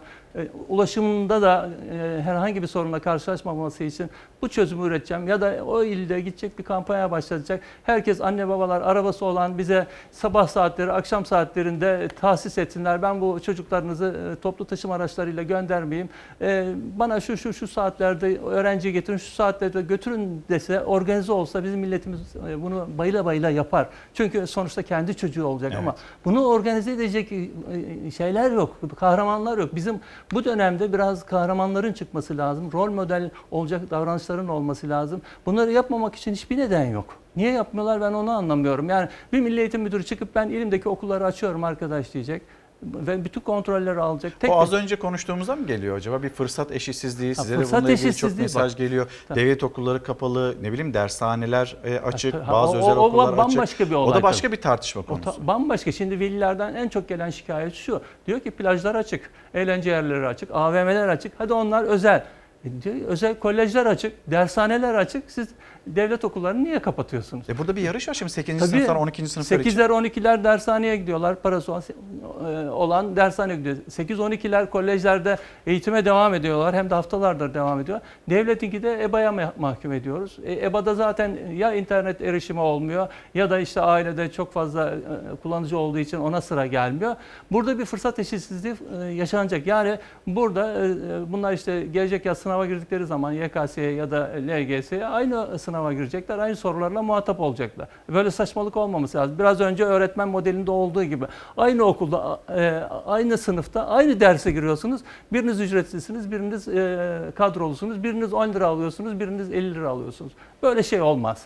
Yani eğitimde bir fırsat eşitliğinin sağlanması lazım. Erişebilirliğin sağlanması lazım. Bu erişilebilirlik sağlanmıyorsa eğer diyecek ki biz bu sene akademik eğitimi donduruyoruz arkadaş. Önce insan yetiştirelim, önce değerleri yetiştirelim, önce bu ülkenin e, sevdalısı çocuklar yetiştirelim deyip tamamen farklı e, bir modele dönülebilir. Akademik eğitimi dışında estetik değerler kazandırılabilir. Biz çocuklara. dünyaya rol model Rol olabiliriz o- belki. model olabiliriz. Yani bu dönemde e, herkes yeni bir model deneyebilir. Kimse e, işin akademik boyutuna bakmıyor. Önce sağlık, eğitim çok çok önemli ama sağlık çok daha önemli. Sağlıklı bir şekilde ama biz iyi bir vatandaş yetiştiriyor muyuz, yetiştiremiyor muyuz ona bir bakalım. Eğer iyi bir vatandaş yetiştiriyor olsaydık sokaklar bu kadar kirli olmazdı. Yapılar bu kadar estetik değerden yoksun olmazdı. Doğa bu kadar e, hırpalanmazdı, yağmalanmazdı. O zaman bizim bu dönemi çok farklı bir şekilde değerlendirebiliriz. Eğitim öğretim demek sadece akademik eğitim öğretim değildir. Biz şimdi sınavlarda 9-10 dersten soru soruluyor. Sadece ona yönelmişiz. Sınavlara öğrenci hazırlıyoruz. Şu sınav odaklı eğitimden vazgeçip insan ve yurttaş, vatandaş odaklı bir eğitime dönersek kazanç olur bu. O zaman hocam soru şu. Mutlu bir gelecek, mutlu bir gençlik yetiştiriyor muyuz? Bir haberimiz var. Genç işsizlikle ilgili. Genç işsizlik haberini bir paylaşalım. Dönüşte de Karar Gazetesi'nden utandıran birincilik haberini e, yine izleyicilerimizle paylaşmış olalım. Ben bilgisayar teknisyeniyim aslen. Daha önce kafelerde çalışan arkadaşlarımız makine mühendisi, fen bilgisayarı öğretmeni. Yani hep bunlardı kafede çalışanlar. Yani iş olmadığı için kafeye yöneliyoruz. Gözle görülen bir şey var zaten ortada. Nasıl inancı gelebilir ki? İşsiziz. Geçen de çalışıyorduk bu zamanlar. Herkes çalışıyordu ama şu an işimiz yok. Gençlerin söyledikleriyle TÜİK'in rakamları çok farklı. TÜİK gençlerde işsizlik oranı %26,1 dedi. Ama Türkiye'de artık bir platformu olan genç işsizlere göre durum çok daha vahim. Gençlerin en kanayan yarası ise ne eğitimde ne istihdamda olanlar 15-29 yaş arasında bu grupta 5 milyon 852 bin genç var. Yani her 3 gençten biri 15-29 yaş arasında ne eğitimde ne çalışıyor. TÜİK'in hesabında bu detaylar yok. İş aramaktan vazgeçenler yani umudunu yitirenler de. İşte bu nedenle sadece her 4 gençten biri işsizmiş gibi veriliyor rakamlar. TÜİK'e göre Haziran ayındaki genç işsizlik oranı %26,1 ancak sokağın sesine göre bu veriler giderek inandırıcılığını kaybediyor. Diplomalı diplomasız genç işsizler işkur önlerinde uzun kuyruklar oluşturuyor. Daha önce pastanede çalıştım. Yani şimdi İstanbul'a geldim. Kendi memleketimden geldim Elazığ'dan. Pandemi derken, korona derken daha iş için İstanbul'a geldik. Kendi memleketinizde iş bulamadığınız için mi? Evet. Bir arkadaşımla ev tuttuk. Bir borç alarak geldim. Kira masrafları, depozito, kira, emlakçı komisyonları, faturalar. İşsiz sayısı 4,1 milyon. Fakat bu şu andaki durumda yeterince açıklayıcılık içermiyor. Çünkü e, iş arama umudunu kaybetmiş. Şu an iş aramayan ama iş olsa yapmaya hazır daha büyük bir kitle var. Veya e, zamanı ve e, mevsimsel çalışmadan ötürü tam olarak çalışmayan eksik istihdam var. Bunları da eklediğimiz zaman geniş tanımlı işsizlik 10,2 milyona kadar çıkıyor. Rakamlar, istatistikler, oranlar hepsi soyut. Somut olan iş kur önünde iş bekleyenlerin hali, yaşadıkları. Bir eğlence sektöründe çalışıyordum. Kasiyerlik yapıyordum. Turizm mezunuyum. Çoğu üniversite mezunu benim gibi. E, iş bulmakta zorlanıyor. Eskiden haberlerde izlerdik yani devlette açılan bir, bir kişilik kontenjan için bin kişinin başvurup sıraya girdiği durumlar olurdu. Online mecralarda da aynısı var. Bir kişilik açıklık için belki bin, iki bin, üç bin kişi başvuruyor ve çoğu zaman CV'nizi gösteremiyorsunuz bile istediğiniz yetkiliye. Üniversite mezunları arasında işsizlerin sayısı da 800 bini aştı. Bir senedir iş arıyorum. Çevremden, arkadaşlarımdan, ünivers- üniversite arkadaşlarımdan vesaire gördüğüm kadarıyla şu anda hani mezun olup da iş bulabilen sayısı çok nadir yani. Hani belki 10 kişiden bir kişi gibi geliyor. Ya o yüzden çok veriler bana inandırıcı gelmiyor. Tabii ki her öğrencinin hayali yani hani kendi okuduğu bölümden iş bulabilmek, o alanda yükselebilmek, kariyer yapabilmek. Ama şu anda hani ne iş olursa yapma taraftarı. Çoğu genç üniversite okuyan e, arkadaşlarım hep ya kafelerde çalışıyor ya da işsiz olarak evde bekliyorlar. Ya da kendileri bir çaba içinde bir iş arıyor- arıyorlar. Yani kendi mesleklerini kendi okuduğu dal üzerine yapamıyorlar. Hocam Türkiye'de 15-29 yaş arasında yer alıp okula da işe de gitmeyen gençlerin oranı %28.8. Şimdi OECD üzerinden ölçeğinden e, bakılıyor. Aynı kategoride 20-24 yaş aralığındaki oransa %33.3. Şimdi Utandıran bir birincilik. kısmı kayıt dışı olduğu için mesela o göçer çocuklardan çok fazlası e, kayıtlarda bile gözükmüyor. O yüzden e, okula gidip gitmediğini bilmeyebiliyoruz. Burada bir anayasa ihlali oluyor bakın. Anayasa ne diyor? Temel eğitim zorunludur diyor ve temel eğitim 12 yıldır diyor. Lise son sınıfa kadar çocukların anayasa gereği okula gitmesi gerekir. Eğer anne baba göndermiyorsa suçtur. Devlet onu alıp getirip temel eğitimi vermiyorsa o daha büyük bir suçtur. Bir kere anayasa ihlal ediliyor. İkincisi bu çocukların alıp bir şekilde eğitime getirilmesi yetmiyor. Onlara yaşamlarını idare idame ettirecekleri bir meslek kazandırması gerekiyor. Onu da yapmıyoruz. Şimdi bizim en utandırıcı şeylerimizden birisi bu. Üniversite mezunu işsiz sayısı işsizlerin en tepesinde. Biz yıllarca çocuklara diyoruz ki okuyun, çalışın, akademik başarı elde edin, sınavlar, dershaneler, ne çocuklar çocukluğunu yaşıyor, ne gençler gençliğini yaşıyor. Ondan sonra sınav, sınav, sınav, üniversiteyi bitiriyor, oh be diyorlar, bir şey yapayım ben artık işe gireyim diyor. Bir sefer karşılarına KPSS çıkıyor. KPSS'de istediği başarı elde ediyor. Bir sefer karşısına mülakat çıkıyor. Ondan sonra puanlamalarla oynanıyor. Bilmem ne yapılıyor. Mağdurlar yaratıyor. Ve bu ne yapacak biliyor musunuz? Bir 15-20 yıl sonra ülkede e, üniversite okumak isteyen çıkmayacak. Üniversitelerin yarısının kapanması zorunlu hale gelecek. Çok önemli bir araştırma var. Önümüzdeki 20 yıl içerisinde bugünkü mesleklerin %65-70'i yok olacak. Yerine yeni meslekler gelecek. Neden? Dijital bir topluma dönüşüyor. Peki üniversitelerimiz bu anlamda bir yeniden yapılanma içerisine girdiler mi? Eğitim sistemi yeniden yapılanma içerisine girdi mi? Bence bu pandemiden çok çok daha önemli. Biz hala binlerce, on binlerce, yüz binlerce fazlası olan alanlara eleman yetiştiriyoruz. Niye? Onlar kafadan işsiz olarak mezun olacaklar. Bunun e, biraz konuşulması lazım. İnsan gücü planlamasını yapılması lazım. Burada yılda 1 milyon 200 bin çocuk doğacaksa bu 1 milyon 200 bin çocuk liseye, üniversiteye geldiği zaman, üniversiteden mezun olduğunda ne yapacak? Bunun biliniyor olması lazım. Bunu bilmediğimiz sürece bu sorunları yaşıyor oluruz. Çocuklarımızı boş yere hırpalamış oluruz. Yani- Hocam o zaman bunu da ayrı bir gündem maddesi yapalım. En önemli Ve konu o. yine bunu konuşalım. Çocuklarımızla ilgili ne yapacağız? Nasıl bir planlama olmalı? Bunun da siz zaten dünyadaki bütün hani literatürleri de gelişmeleri de takip ediyorsunuz. Bunu birlikte yine konuşalım. Çok sağ olun. Son Çok bir teşekkür ederim. Ben Lütfen. diyorum ki okullar açılırken Oteller, tatil köyleri açılırken ki hangi standartları uyguluyorlarsa okullar açıldığında da o standartları koysunlar. Turizm Bakanlığı böyle 21 tane madde açıkladı. Diyor ki bir sınıf e, odada misafir çıktıktan sonra yeni misafir gelinceye kadar 4 ile 8 saat arasında diyor o sınıfın havalan, o, e, odanın Evet. havalandırılması gerekiyor diyor. Tık tık tık tık koşullar sayıyor altına. Biz Evet. okullarda onu uygulayalım yeter. Pandemi o zaman bizden uzak durur. Sağ olun hocam. Teşekkürler. Mola döneceğiz hemen. Efendim bir kez daha günaydın. Çalar Saat hafta sonu devam ediyor. Ben İlker Karagöz. Çok haberimiz var. Sizlerden gelen çokça da mesaj var. Onları böyle hızlı hızlı aktarmak istiyorum. Ama bir İstanbul'u bir kez daha gösterelim sizlere. Memleket havasını paylaşalım. Belki bugün için program yapan e, izleyicilerimiz vardır.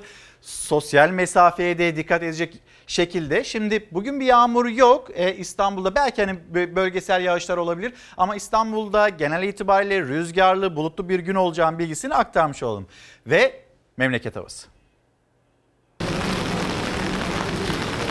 Orta Anadolu'da gökyüzünde gezinen bulutlar yer yer yağış bırakıyor. Marmara ve Karadeniz'de hava zaman zaman kapanacak. Ancak yağmur ihtimali bugün için düşük. Sıcaklıklarda önemli bir değişiklik yok. Ancak gökyüzünde gezinen bulutlar havayı serin hissettirebilir. Hafta sonu yağışlı havasıyla geldi. Bugün başkent Ankara ve çevresindeki illerde gökyüzünde yağmur yüklü bulutlar geziyor. Hava bir yağıp bir açacak. İç Ege'de de hava kapalı ve aralıklarla yağışlı. Yağışlar akşam saatleri yaklaşırken kısa süreliğine kuvvetini artırabilir. Yurdun kuzey hattında ise hava bulutlu. Bulutlar gün içinde giderek artacağı benziyor. Güneşin önünü iç ve kuzey kesimlerde perdeleyen bulutlar havayı serin hissettirecek. Marmara'da havayı serin hissettirecek bir diğer faktörse rüzgar. Bugün kuzeyden sert ve serin esecek rüzgarla birlikte bulutlu gökyüzü İstanbul'da bugün serin bir cumartesi yaşatacak. İstanbul'un gökyüzünü saran bulutların pazar günü yağmur bırakması bekleniyor. Pazar günü Marmara bölgesinin genelinde ve Ege bölgesinde hafif yağış ve kısa süreli geçişleri var. Kısa süreli hafif yağışlardan sonra hava bir açıp bir kapatabilir. Akdeniz bölgesinin doğusuyla Güneydoğu Anadolu bölgesinde ise aşırı sıcak havanın etkisi hafta sonu boyunca devam edecek. Nem değerlerinin de henüz yeterince yükselmemesi orman yangını ihtimalini akıllara getiriyor. Çıkabilecek orman yangınlarına karşı tetikte olmak önemli. Akdeniz ve Güneydoğu Anadolu bölgelerinde güneşin en etkili olduğu saatlerde kendimizi sıcak havadan korumakta fayda var. Umut Özdil, Süreyya Üzmez günaydınlarımızı iletelim. Ee, Bursa'dan Sadak Genç Osman yine e, ekran karşısında olan izleyicilerimiz arasında kendisine günaydınlar diyelim bir kez daha. Cezmi Sayılgan e, gazeteci büyüğümüz şu anda karantina altında ve karantina altında bizleri takip ettiğini söylüyor. Kendisine de bir yandan geçmiş olsun dileklerimizi iletelim. Ve şimdi şöyle bir bakalım Aydınlık Gazetesi, Aydınlık Gazetesi'nin manşeti esnafımızı ilgilendiriyor. Esnaftan yıl sonu talebi salgının ilk günlerinde ertelenen esnafın kredi, SGK, Bağkur gibi borçlarını ödeme zamanı geldi. Ancak vakaların yeniden artması sebebiyle esnaf zor günler geçiriyor. Borçlarını ödemelerinin mümkün olmadığını belirten esnaf yıl sonuna kadar yeniden erteleme istiyor. Bunu konfeksiyon mağazası olan da söylüyor, lokantacı da söylüyor, kuaför de söylüyor, kahvehane işletmecisi de söylüyor. AVM'de iş yeri olan da söylüyor. Yani verilen krediler var ya da borçlar var. Bu borçların ötelenmesi ya da kredilerin ödeme vakti de geldi. Bununla ilgili esnaf ciddi kaygılar yaşıyor ve batarız diyorlar. Açıkçası onların yaşadığı sıkıntı bu ve yine hükümete seslerini duyurmaya çalışıyorlar. Aydınlık gazetesini geçtiğimizde Bir Gün gazetesi manşeti. Bunu daha önce haberleştirmiştik. Şimdi yine Bir Gün gazetesinde hem manşeti hem yeni gelişmesini aktarıyor olacağız sizlere. Asıl ahlaksız olan işçiyi kovanlardır. Ermenek'teki Seba Madenciliğe bağlı ocakta 7 aydır maaş alamadıkları için grev yapan madenciler işten atıldı. Gerekçe ise ahlak ve iyi niyet kurallarına aykırılık. Asıl ahlaksız olan işçiyi kovanlardır. Bir gün gazetesinin manşeti. Hani bu süreçte pandemi sürecinde kimseyi işten çıkartmayacaktı kimse. İşte burada bir durumla karşı karşıyayız. Ahlak ve iyi niyet kurallarına aykırılık deniliyor. Tamam da 7 aydır maaşını ödemediğiniz kişiler büyük bir ahlakla, iş bilinciyle, dikkat ve titizlikle e gelmişler orada çalışmışlar. E onların bir hakkı yok mu? Ya da bunu yapanların acaba vicdanı var mı?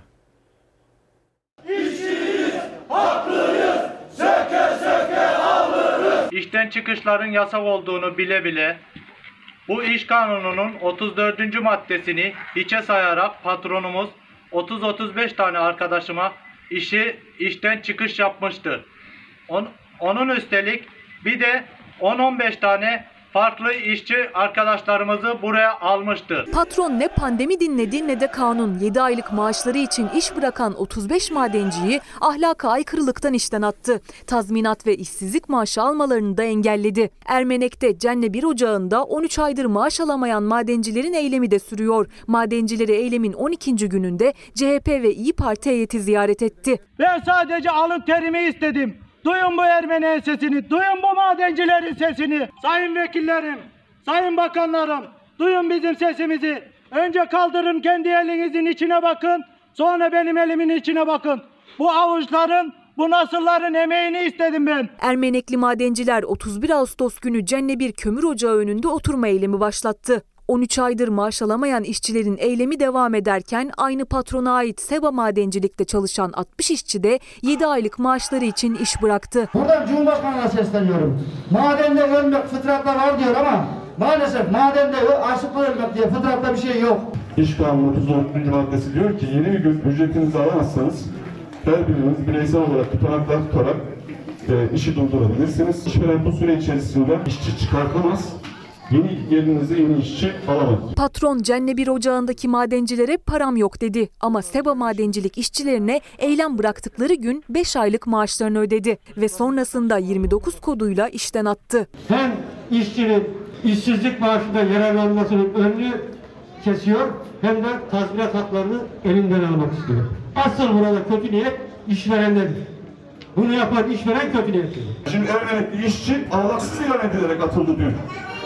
Ve biz bununla ilgili de suç duyurusunda bulunduk. Muhalefet milletvekilleri Ermenekli madencilerin durumunu meclise taşıma sözü verdi. Sizin derdinizi Türkiye'ye duymak bizim namus borcumuz, şeref borcumuz. Bu bir ekmek davası. Bu bir siyasi dava değil. Sağır Sultan burayı duyacak, belki iktidar duymayacak. Çünkü onların emekçiyle, garibanla, fakirle, fukara- fukarayla işleri yok. Onlar beş müteahhitin peşinde soygun düzenlerine devam edecekler.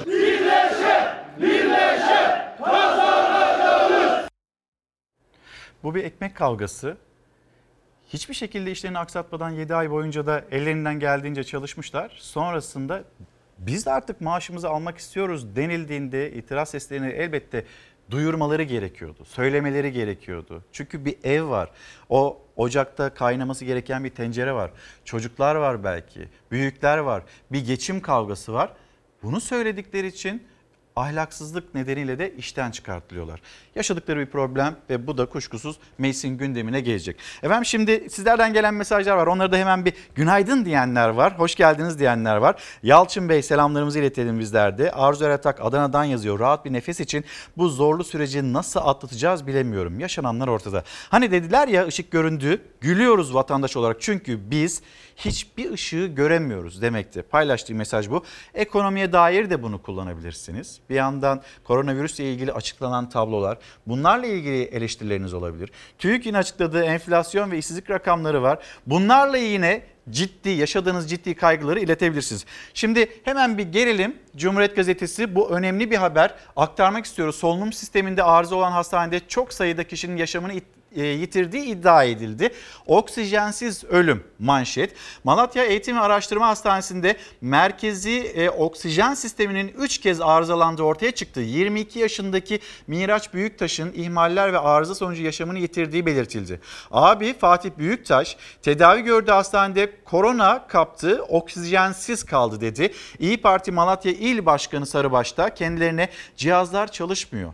Hastaları sağa sola naklediyoruz diye hastaneden bilgi geldiğini aktararak iki günde 28 hasta vefat etti.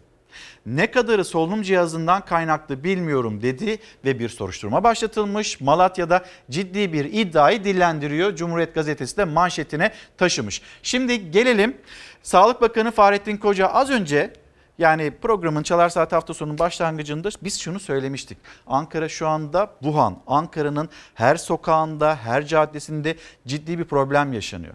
Ve ben işte 100. yılda oturuyorum. 100. yılda yan sitemizde, e, hemen yan taraftaki binada, bütün her yerde bakıyorsunuz Hayat Eve Sığar diye bir uygulama vardı. Eskiden düşük riskli bölgedesiniz denilirken şimdi çok riskli bölgedesiniz deniliyor. Sadece bizim mahallemizde mi? Hayır. Ankara'nın pek çok yerinde, bölgesinde biz bunu yaşıyoruz. Çok ciddi, titiz bir şekilde de e, durumu, süreci götürmeye çalışıyoruz hep birlikte. Şimdi Ankara'da bu yaşanırken Tabii herkes de şaşkın.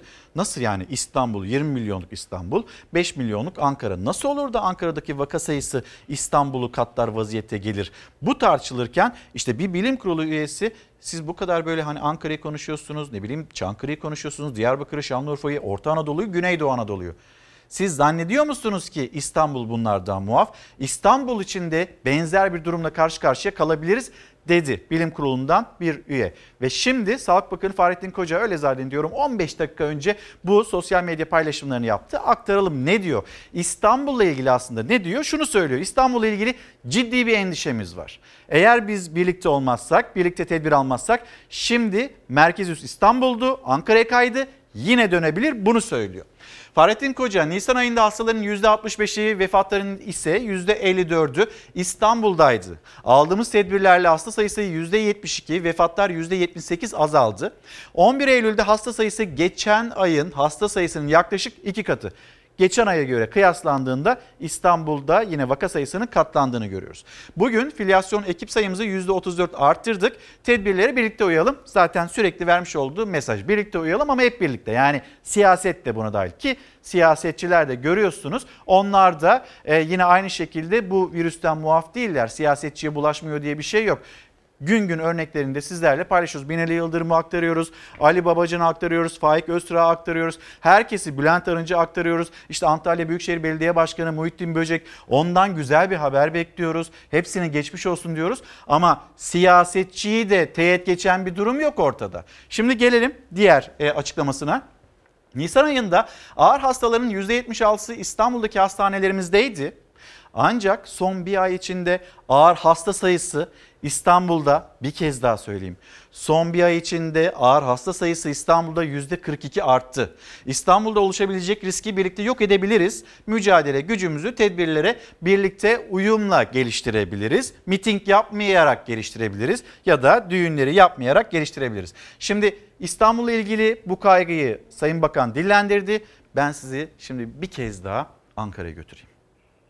Bir ekip gelsin buraya. Bir tane ekip geçsin oraya. Dikmen'de bir aile sağlığı merkezindeyiz. Filyasyon ekiplerinin telaşı var. Hastalara yetişebilmek için peş peşe çıkıyorlar. Ankara Türkiye'nin Wuhan'ı. Hayat Eve Sar programındaki tablo hiç değişmiyor. Her yer riskli bölge kırmızı. Vaka sayısı o kadar arttı ki ilk kez bir parti genel merkezi çalışanlarına kapıyı kapattı. CHP son bir haftada vekillerinden peş peşe gelen koronavirüs haberlerinden sonra 14 Eylül'den itibaren personele evden çalışma talimatı gönderdi. Bizim binada da yan binada da var. Bizim sokak şu yan sokak hemen. 8 kişi toplam. Benim dayım oldu. Eniştem de oldu aynı şekilde. Hani kötü geçirdiler hastalığı. Hastanelerin kapasitesi dolu olduğu için eve gönderiyorlar genelde. Hastanelerinde dolup taştığı Ankara'da valilik kendi kurumları için 4 farklı mesai saati belirledi. Kimi mesaiye erken başlayıp erken çıkacak, kimi de geç başlayıp geç bitirecek. Böylece toplu taşımada insan yoğunluğunun azaltılması planlanıyor. Şöyle gidiyor. O tarafa gidince oraya da gelmiş dediler. Ne bileyim şuraya da gelmiş dediler şu binaya. Bizim apartmanımızda var. Kaç kişi? Ee, bir aile yani dört, dört kişi. Hayat Eve Sağır uygulamasından baktığımızda zaten çok yüksek riskli bir bölgede olduğumuzu görüyoruz. Hayat Eve Sağır programında kırmızı olan bölgelerden Mamak'tayız. Vakaların yoğunlukta olduğu bir sokak bulalım dedik ama zaten burada hangi sokağa girsek bir vaka çıktı karşımıza. Koronavirüs vakasının olmadığı yer yok ki Mamak'ta. Bizim binada var 4 kişi de. 2 aile de var yani. 2 aile 4 kişiden de fazla. 6-7 kişi de var ya. Karşı binada var 3 3 numarayı e, bizden alışveriş yapıyorlar. Su satıyoruz biz. Temassız e, alışveriş yapmaya çalışıyoruz. Sadece Mamak değil Ankara'nın her ilçesi aynı durumda. Burası da Dikmen'de aile sağlığı merkezi. Burada toplanan filyasyon ekipleri bir an boş durmuyor. Mesai saatleri sabah 8, gece 11. Hemen çıkar hemen. Hemen çıkar. Filyasyon ekipleri yetişemiyor. Ciddi bir yük ve yoğunluk var. Yani hani bunu insan vücudunun hem fiziksel hem ruhsal açıdan kaldırması mümkün değil. Hastane yatakları doldukça, evler karantina merkezleri oldukça, Sağlık Bakanlığı personeli eksik kaldıkça vaka sayısı da artmaya devam ediyor. Hürriyet gazetesinden bir haber paylaşacağız şimdi ve sonrasında hani sağlık çalışanlarımız onları böyle alkışlıyoruz. Yere göğe sığdıramıyoruz. Her ne kadar ek ödemeleri vesairesi, özlük hakları yeterince yerine gelmiyor olsa da onlar büyük bir mücadelenin içindeler Mart ayından bugüne kadar. Ama bir yandan da onların zaman zaman işte bu tatsız haberlerle karşı karşıya kaldığını görüyoruz. Sizlerle paylaşıyoruz. Olmasın lütfen yani zaten evlerinden, çocuklarından, ailelerinden uzakta inanılmaz bir mücadelenin içindeler ve bu uğurda can kayıpları da yaşıyorlar. Büyük bir ordu ama moralleri de giderek düşmekte. Çünkü vaka sayıları her geçen gün artmakta. Bunu yaşarken bir yandan da biz onları kötü kötü durumlarla karşı karşıya bırakıyoruz. İşte onunla ilgili bir haber. Bu adam nasıl serbest kalır? Ayvalık'ta aile sağlığı merkezine giden Engin Barış K zatürre aşısı yok diye tartıştığı 3 hemşireyi dövdü, bir hastayı bıçakladı. Hemşireler ve yaralanan hasta şikayetçi oldu. Mahkeme Engin Barışke'yi adli kontrol şartıyla serbest bıraktı. Aile Sağlığı Merkezi'nin kapısına personelimize yapılan bıçaklı saldırı nedeniyle kapalıyız yazısı yazılı. Şimdi böyle bir durum var. 3 hemşireyi dövüyor, sağlık çalışanlarını dövüyor, sonra bıçak çekiyor, bir hastayı bıçaklıyor. Sonra adli kontrol şartıyla da serbest kalabiliyor. Biz bunu sağlık çalışanlarına acaba nasıl yaşatabiliriz? Ya da sağlık çalışanlarına bu mahkeme kararını nasıl anlatabiliriz? bıçaklamış hemşire hanımın saçlarını. Bıçak. Yerde kan izleri, şoku atlatamamış ağlayan sağlık çalışanları. Burası bir sağlık ocağı. Sağlık çalışanları yine şiddete maruz kaldı. Bu kez sebep zatürre aşısı. Balıkesir Ayvalık'a bağlı Sarımsaklı'daki 5 nolu sağlık ocağına gelen Engin Barış K, merkezde aşı olmadığını söyleyen 3 hemşireyi darp etti. Hemşirelere yardım etmek için araya giren Abdullah Sönmez'i ise darp ettikten sonra bıçakladı. Doktor sırası beklerken bir çığlık. Çok büyük bir bağırış sesi oldu. İçeride yerlerde yuvarlanmalar, kanlar vardı. Annesine aşı yaptırmak için gelmişti sağlık ocağına. Randevu almıştı. Ancak hemşireler ellerinde aşı kalmadığını, annesinin isminin listeye ekleneceğini söyledi Engin Barış Kaya. Aldığı cevabı beğenmeyen adam bir hemşireyi saçlarından tutarak defalarca yumrukladı, yerde sürükledi. Tamam. Hemşireyi darp ediyordu. Saçından bastırmış. Onu yumrukluyordu. Müdahale ettim. Ee, o arada aramızda bir boğuşma oldu. Ve e, bacağımda bir yanma hissettim. Araya giren 66 yaşındaki akademisyen Abdullah Sönmez bacağından bıçak darbesi aldı.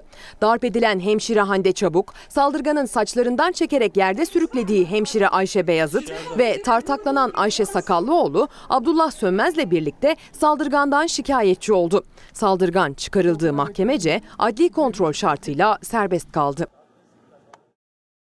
Hasta sayısında artış devam ediyor. Yine Sağlık Bakanı'nın bilim kurulu toplantısından sonra kurmuş olduğu cümle hasta olup da adresinde bulunamayanların oranı %9.2 demişti. Bununla ilgili bir açıklamayı da Sabah gazetesine yaptı. Okan Müderrisoğlu'na konuştu Sabah gazetesinden. Hemen bir bakalım. 100 bin karantina kaçağı aramızda. 100 bin karantina kaçağı. Onlar evlerinden çıkmışlar, geziyorlar. Bir yandan da kendi ihtiyaçları karşılanmadığı ya da karşılanamadığı için biz ne yapalım? Bizim kapımızı çalan yok, bize ulaşan yok, yemek getiren yok, bizimle ilgilenen yok. Ben ne yapayım diyenler. Yani madalyonun bir umursamazlık boyutu var, bir de çaresizlik boyutu var. Bunu da konuşmamız gerekiyor. Sabah sordu Sağlık Bakanı Fahrettin Koca koronavirüs salgınında mercek, merak edilenlerle ilgili çok çarpıcı açıklamalar yaptı. Şu an 100 bini aşkın kişi evde izole olması gerekirken şehirler arası seyahatlere çıkıyor. Uçak ve trende olduğu gibi artık otobüs yolculuğunda da HES kodu takibi yapılacak. Favipiravir ilacı e, gripte de etkili ki biz bu ilacı en başında kullanmaya başladık. Sağlık Bakanı hani dünya ölçeğinde, Dünya Sağlık Örgütü'nden de e, bu anlamda başarılı bulunduğu açıklamaları da geliyor. Türkiye tedavi anlamında diğer ülkelerin önünde böyle ağırlaşabilecek hastalara ya da ben hani koronavirüs taşıyorum diyen hastalara hemen bu ilaç verildiğinde ciddi bir etki e, edildiği söyleniyor. Yine Sağlık Bakanı tarafından.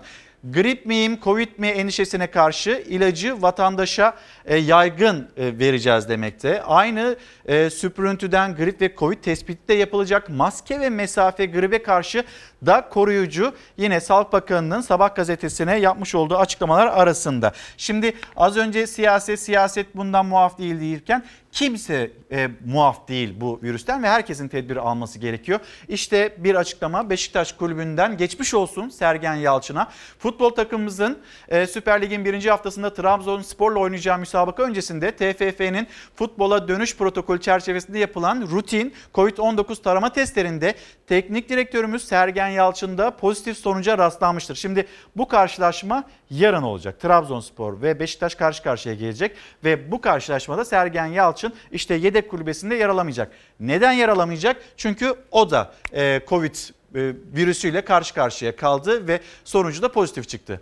Yalçın'a yapılan klinik değerlendirmede herhangi bir bulguya rastlanmamakla birlikte gerekli izolasyon ve takip sürecine Sağlık Bakanlığı protokollerince başlanmıştır. Kamuoyuna saygıyla duyurulur deniliyor ve bizler de Sergen Yalçın'a geçmiş olsun diyelim. Şimdi sıradaki haberimiz aslında bugünkü e, başlığımızı belirleme gerekçemiz. Rahat bir nefes için bu servislerde, Covid servislerindeki bu Covid servislerinin hastanelerde ne kadar arttığını da görüyoruz, gözlemliyoruz. Uzmanlar da anlatıyor. Vaka sayısına yansımıyor ama Covid servislerinin ne kadar arttığını, o numaratörden ne kadar çok kişinin bu testi yaptırmak için e, gidip numara aldığını hep birlikte görüyoruz. Hatta yaşıyoruz. Rakamlar bunu ifade etmiyor olsa da. Şimdi orada mücadele eden hastalar var. Bu virüs e, kapmış ve bu virüsten kurtulmaya çalışan hastalar var. Ve diyorlar ki maske takmıyorsunuz ya. Eğer şu anda benim yaşadığımı bir görseniz, benim yaşadıklarımı bir hissetseniz, rahat bir nefes alabilmek için neler neler yaparsınız? hemşire hanım acaba ölecek miyim ben diye odasına çağıran çok fazla hastaya tanık olduk. Hastalarımızdan öyle cümleler kuruyoruz ki e, rahat bir nefes alabilmek için tüm servetimi feda edebilirim. Koronavirüsü ağır geçiren hastalar için ciğerlerine çekecekleri tek bir nefes bile öylesine değerli ki karşılığında tüm servetlerini feda etmeye hazırlar. Ancak sağlık parayla satın alınmıyor. Hastalığa bir kez yakalandıktan sonra vücudun tedaviye olumlu yanıt vermesini beklemekten başka çare yok. Nefes alamadıklarını söylüyorlar. Oksijensiz duramadıklarını. Ben ne olacağım şimdi? Yoğun bakıma mı gideceğim? Yoğun bakıma gidersem bana orada ne olacak? Ölüm korkusu var. Kesinlikle ölüm korkusu. Oradan çıkıp çıkamayacaklarını soruyorlar.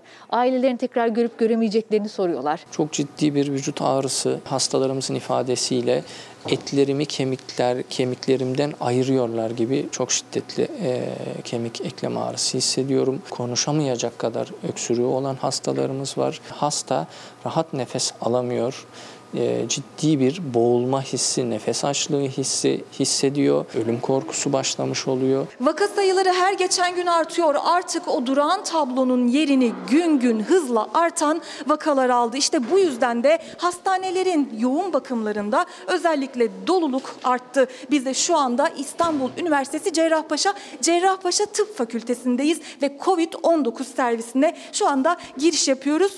Koruyucu önlüklerimizi giyiyoruz. Öksürük sesleriyle yankılanıyor Covid servisinin koridoru. Hastaların nefes almakta ne kadar zorlandıkları kapalı kapılar ardından bile duyuluyor. Lavaboya bile gidemeyecek hastalarımız oluyor. Oksijensiz kaldıkları için yataklarına dönemeyip e, bizlere imdat isteyen bir sürü hastamız oluyor. Ya solunum sıkıntısıyla hastalarımız yoğun bakıma gidiyor. Yoğun bakıma gideceğini öğrenen bir hasta e, hemen ailesine ulaşmaya çalışıyor bir şekilde. Son bir kez konuşayım, son bir kez görebileyim en azından telefonla. Ee, Telefon dışında da başka bir imkanı yok, yok değil mi? Yalnız. Yalnız. Hastanın durumunun ağırlaştığı güne kadar geçen süre ortalama 7 ile 10 gün arasında. Sonrası yoğun bakım. Hasta bir daha uyanıp uyanmayacağını bilmeden uyutuluyor. Bir hastamız yoğun bakıma gidiş aşamasında e, elimden tutup gözlerimin içine bakarak hocam ne olur beni kurtarın demesi hala gözlerimin önünde. Yani. Koronavirüse yakalananlarda yaş ortalaması düşüyor. Aktif hastaların yaş ortalaması 42 olsa da genç hastalarda azımsanmayacak kadar çok. Birçoğu da yakalanana kadar koronavirüsü ciddiye almayanlar. Hiç kimse ben hasta olmam demesin. Burada biz 19 yaşında hastamız da yoğun bakıma gitti. Dün 27 yaşında bir hastamızı yoğun bakıma göndermek e, zorunda kaldık. Sanırım 4 çocuk hasta var. Evet bu sabahki bilgi 4 çocuk hasta yatıyor. Bir tane hastamız vardı yaşlı bir amca. Yürüyemiyor, yataktan kalkamıyor. E, tuvalet ihtiyacı var. Tek başına sesleniyor, e, sesini duyuramıyor bazen. Çünkü başka hastalarla ilgileniyoruz, başka odalardayız. Yakınlarını çağırdığımızda hiçbiri gelmek istemedi. Yani evet, çok üzüldüm. Sevdikleri bile yalnız bıraktı. Aynen öyle. Yani buraya hasta olarak geldiklerinde belki e, onlar da yalnız kalacaklar. Esnafımızı ilgilendiren habere geçeceğiz ama bu sıcak gelişmeyi bir kez daha e, sizlerle paylaşalım. Sergen Yalçın Beşiktaş e, kulübünün teknik direktörü. Yarın Trabzonspor'la oynanacak bir karşılaşma vardı bir derbi. Sezonun ilk derbisi ve burada yine aynı zamanda Sergen Yalçın yedek kulübesinde olamayacak. Çünkü Türkiye Futbol Federasyonu'nun bütün kulüpler için karşılaşmalar öncesinde yaptırdığı e, rutin tarama testleri var. E, koronavirüs tarama testleri ve bu koronavirüs testi sonrasında Sergen Yalçın'ın da bu virüsü taşıdığı ortaya çıktı. Sergen Yalçın'la ilgili bu sıcak bilgiyi aktarmış olalım. Şimdi hatırlayacaksınız Galatasaray Beşiktaş karşılaşması öncesinde kurulan cümleyi hatta Sergen Yalçın'ın kurduğu cümleyi ya bu galiba sonrasında galiba biraz abartılıyor bu koronavirüs gibi böyle bir e, cümleyi kurulmuştu. Şimdi o dönem belki koronavirüs bununla ilgili alınan tedbirler abartılı gibi gözükse o gün yapılan ya da atılan adımların ne kadar kıymetli ve doğru olduğu bugün karşımıza. Biz 1 Haziran'da bir rahatladık, pir rahatladık. Sonrasında işte bu vaka sayısının ne kadar arttığını ve yine çocuklarımızı okula gönderip gönderememe ihtimalini konuşuyor hale geldik. Yani abartıyoruz aman canım ne olacak virüslüysem ben iki dolaşayım gelin böyle bir dünya yok. Yani kimseyi de e, bu virüsle muhatap etme durumunda olamayız. Herkesin dikkatli bir şekilde maske, mesafe, hijyen kurallarına da dikkat etmesi gerekiyor. Bir kez daha geçmiş olsun diyelim ama bu işin ne kadar ciddi, önemli olduğunu da bir kez daha hatırlatmış olalım. Yeni Çağ Gazetesi esnafımızı ilgilendiren, şirketleri ilgilendiren ve vatandaşın da kredi borçlarını ilgilendiren bir haberi de aktarmış olalım. Çünkü esnafla ilgili, vatandaşlarla ilgili ötelemeli artık o kredi ödemelerinde yavaş yavaş yaklaştığının bilgisini aktaralım ve Yeni Çağ Gazetesi'nden 3,5 trilyona dayandı bu borçlar başlığı. Koronavirüse karşı açıklanan tedbir paketleri içindeki düşük faizli kredi imkanı borçlanmayı teşvik etti. Ee, ve yine rakamlara göre 392 bin kişi ihtiyaç kredisini, 100 bin kişi de konut kredisini ilk kez kullandı. Borç miktarı geçen yılın aynı ayına göre %34 artarak 3,5 trilyon liraya yükseldi. Şimdi o zaman bir yandan bizler, bizlerin çekmiş olduğu krediler bunların ödeme güçlüğü bunu konuşalım ki teşvik edildi. Tatile gidelim diye tatil kredisi verildi.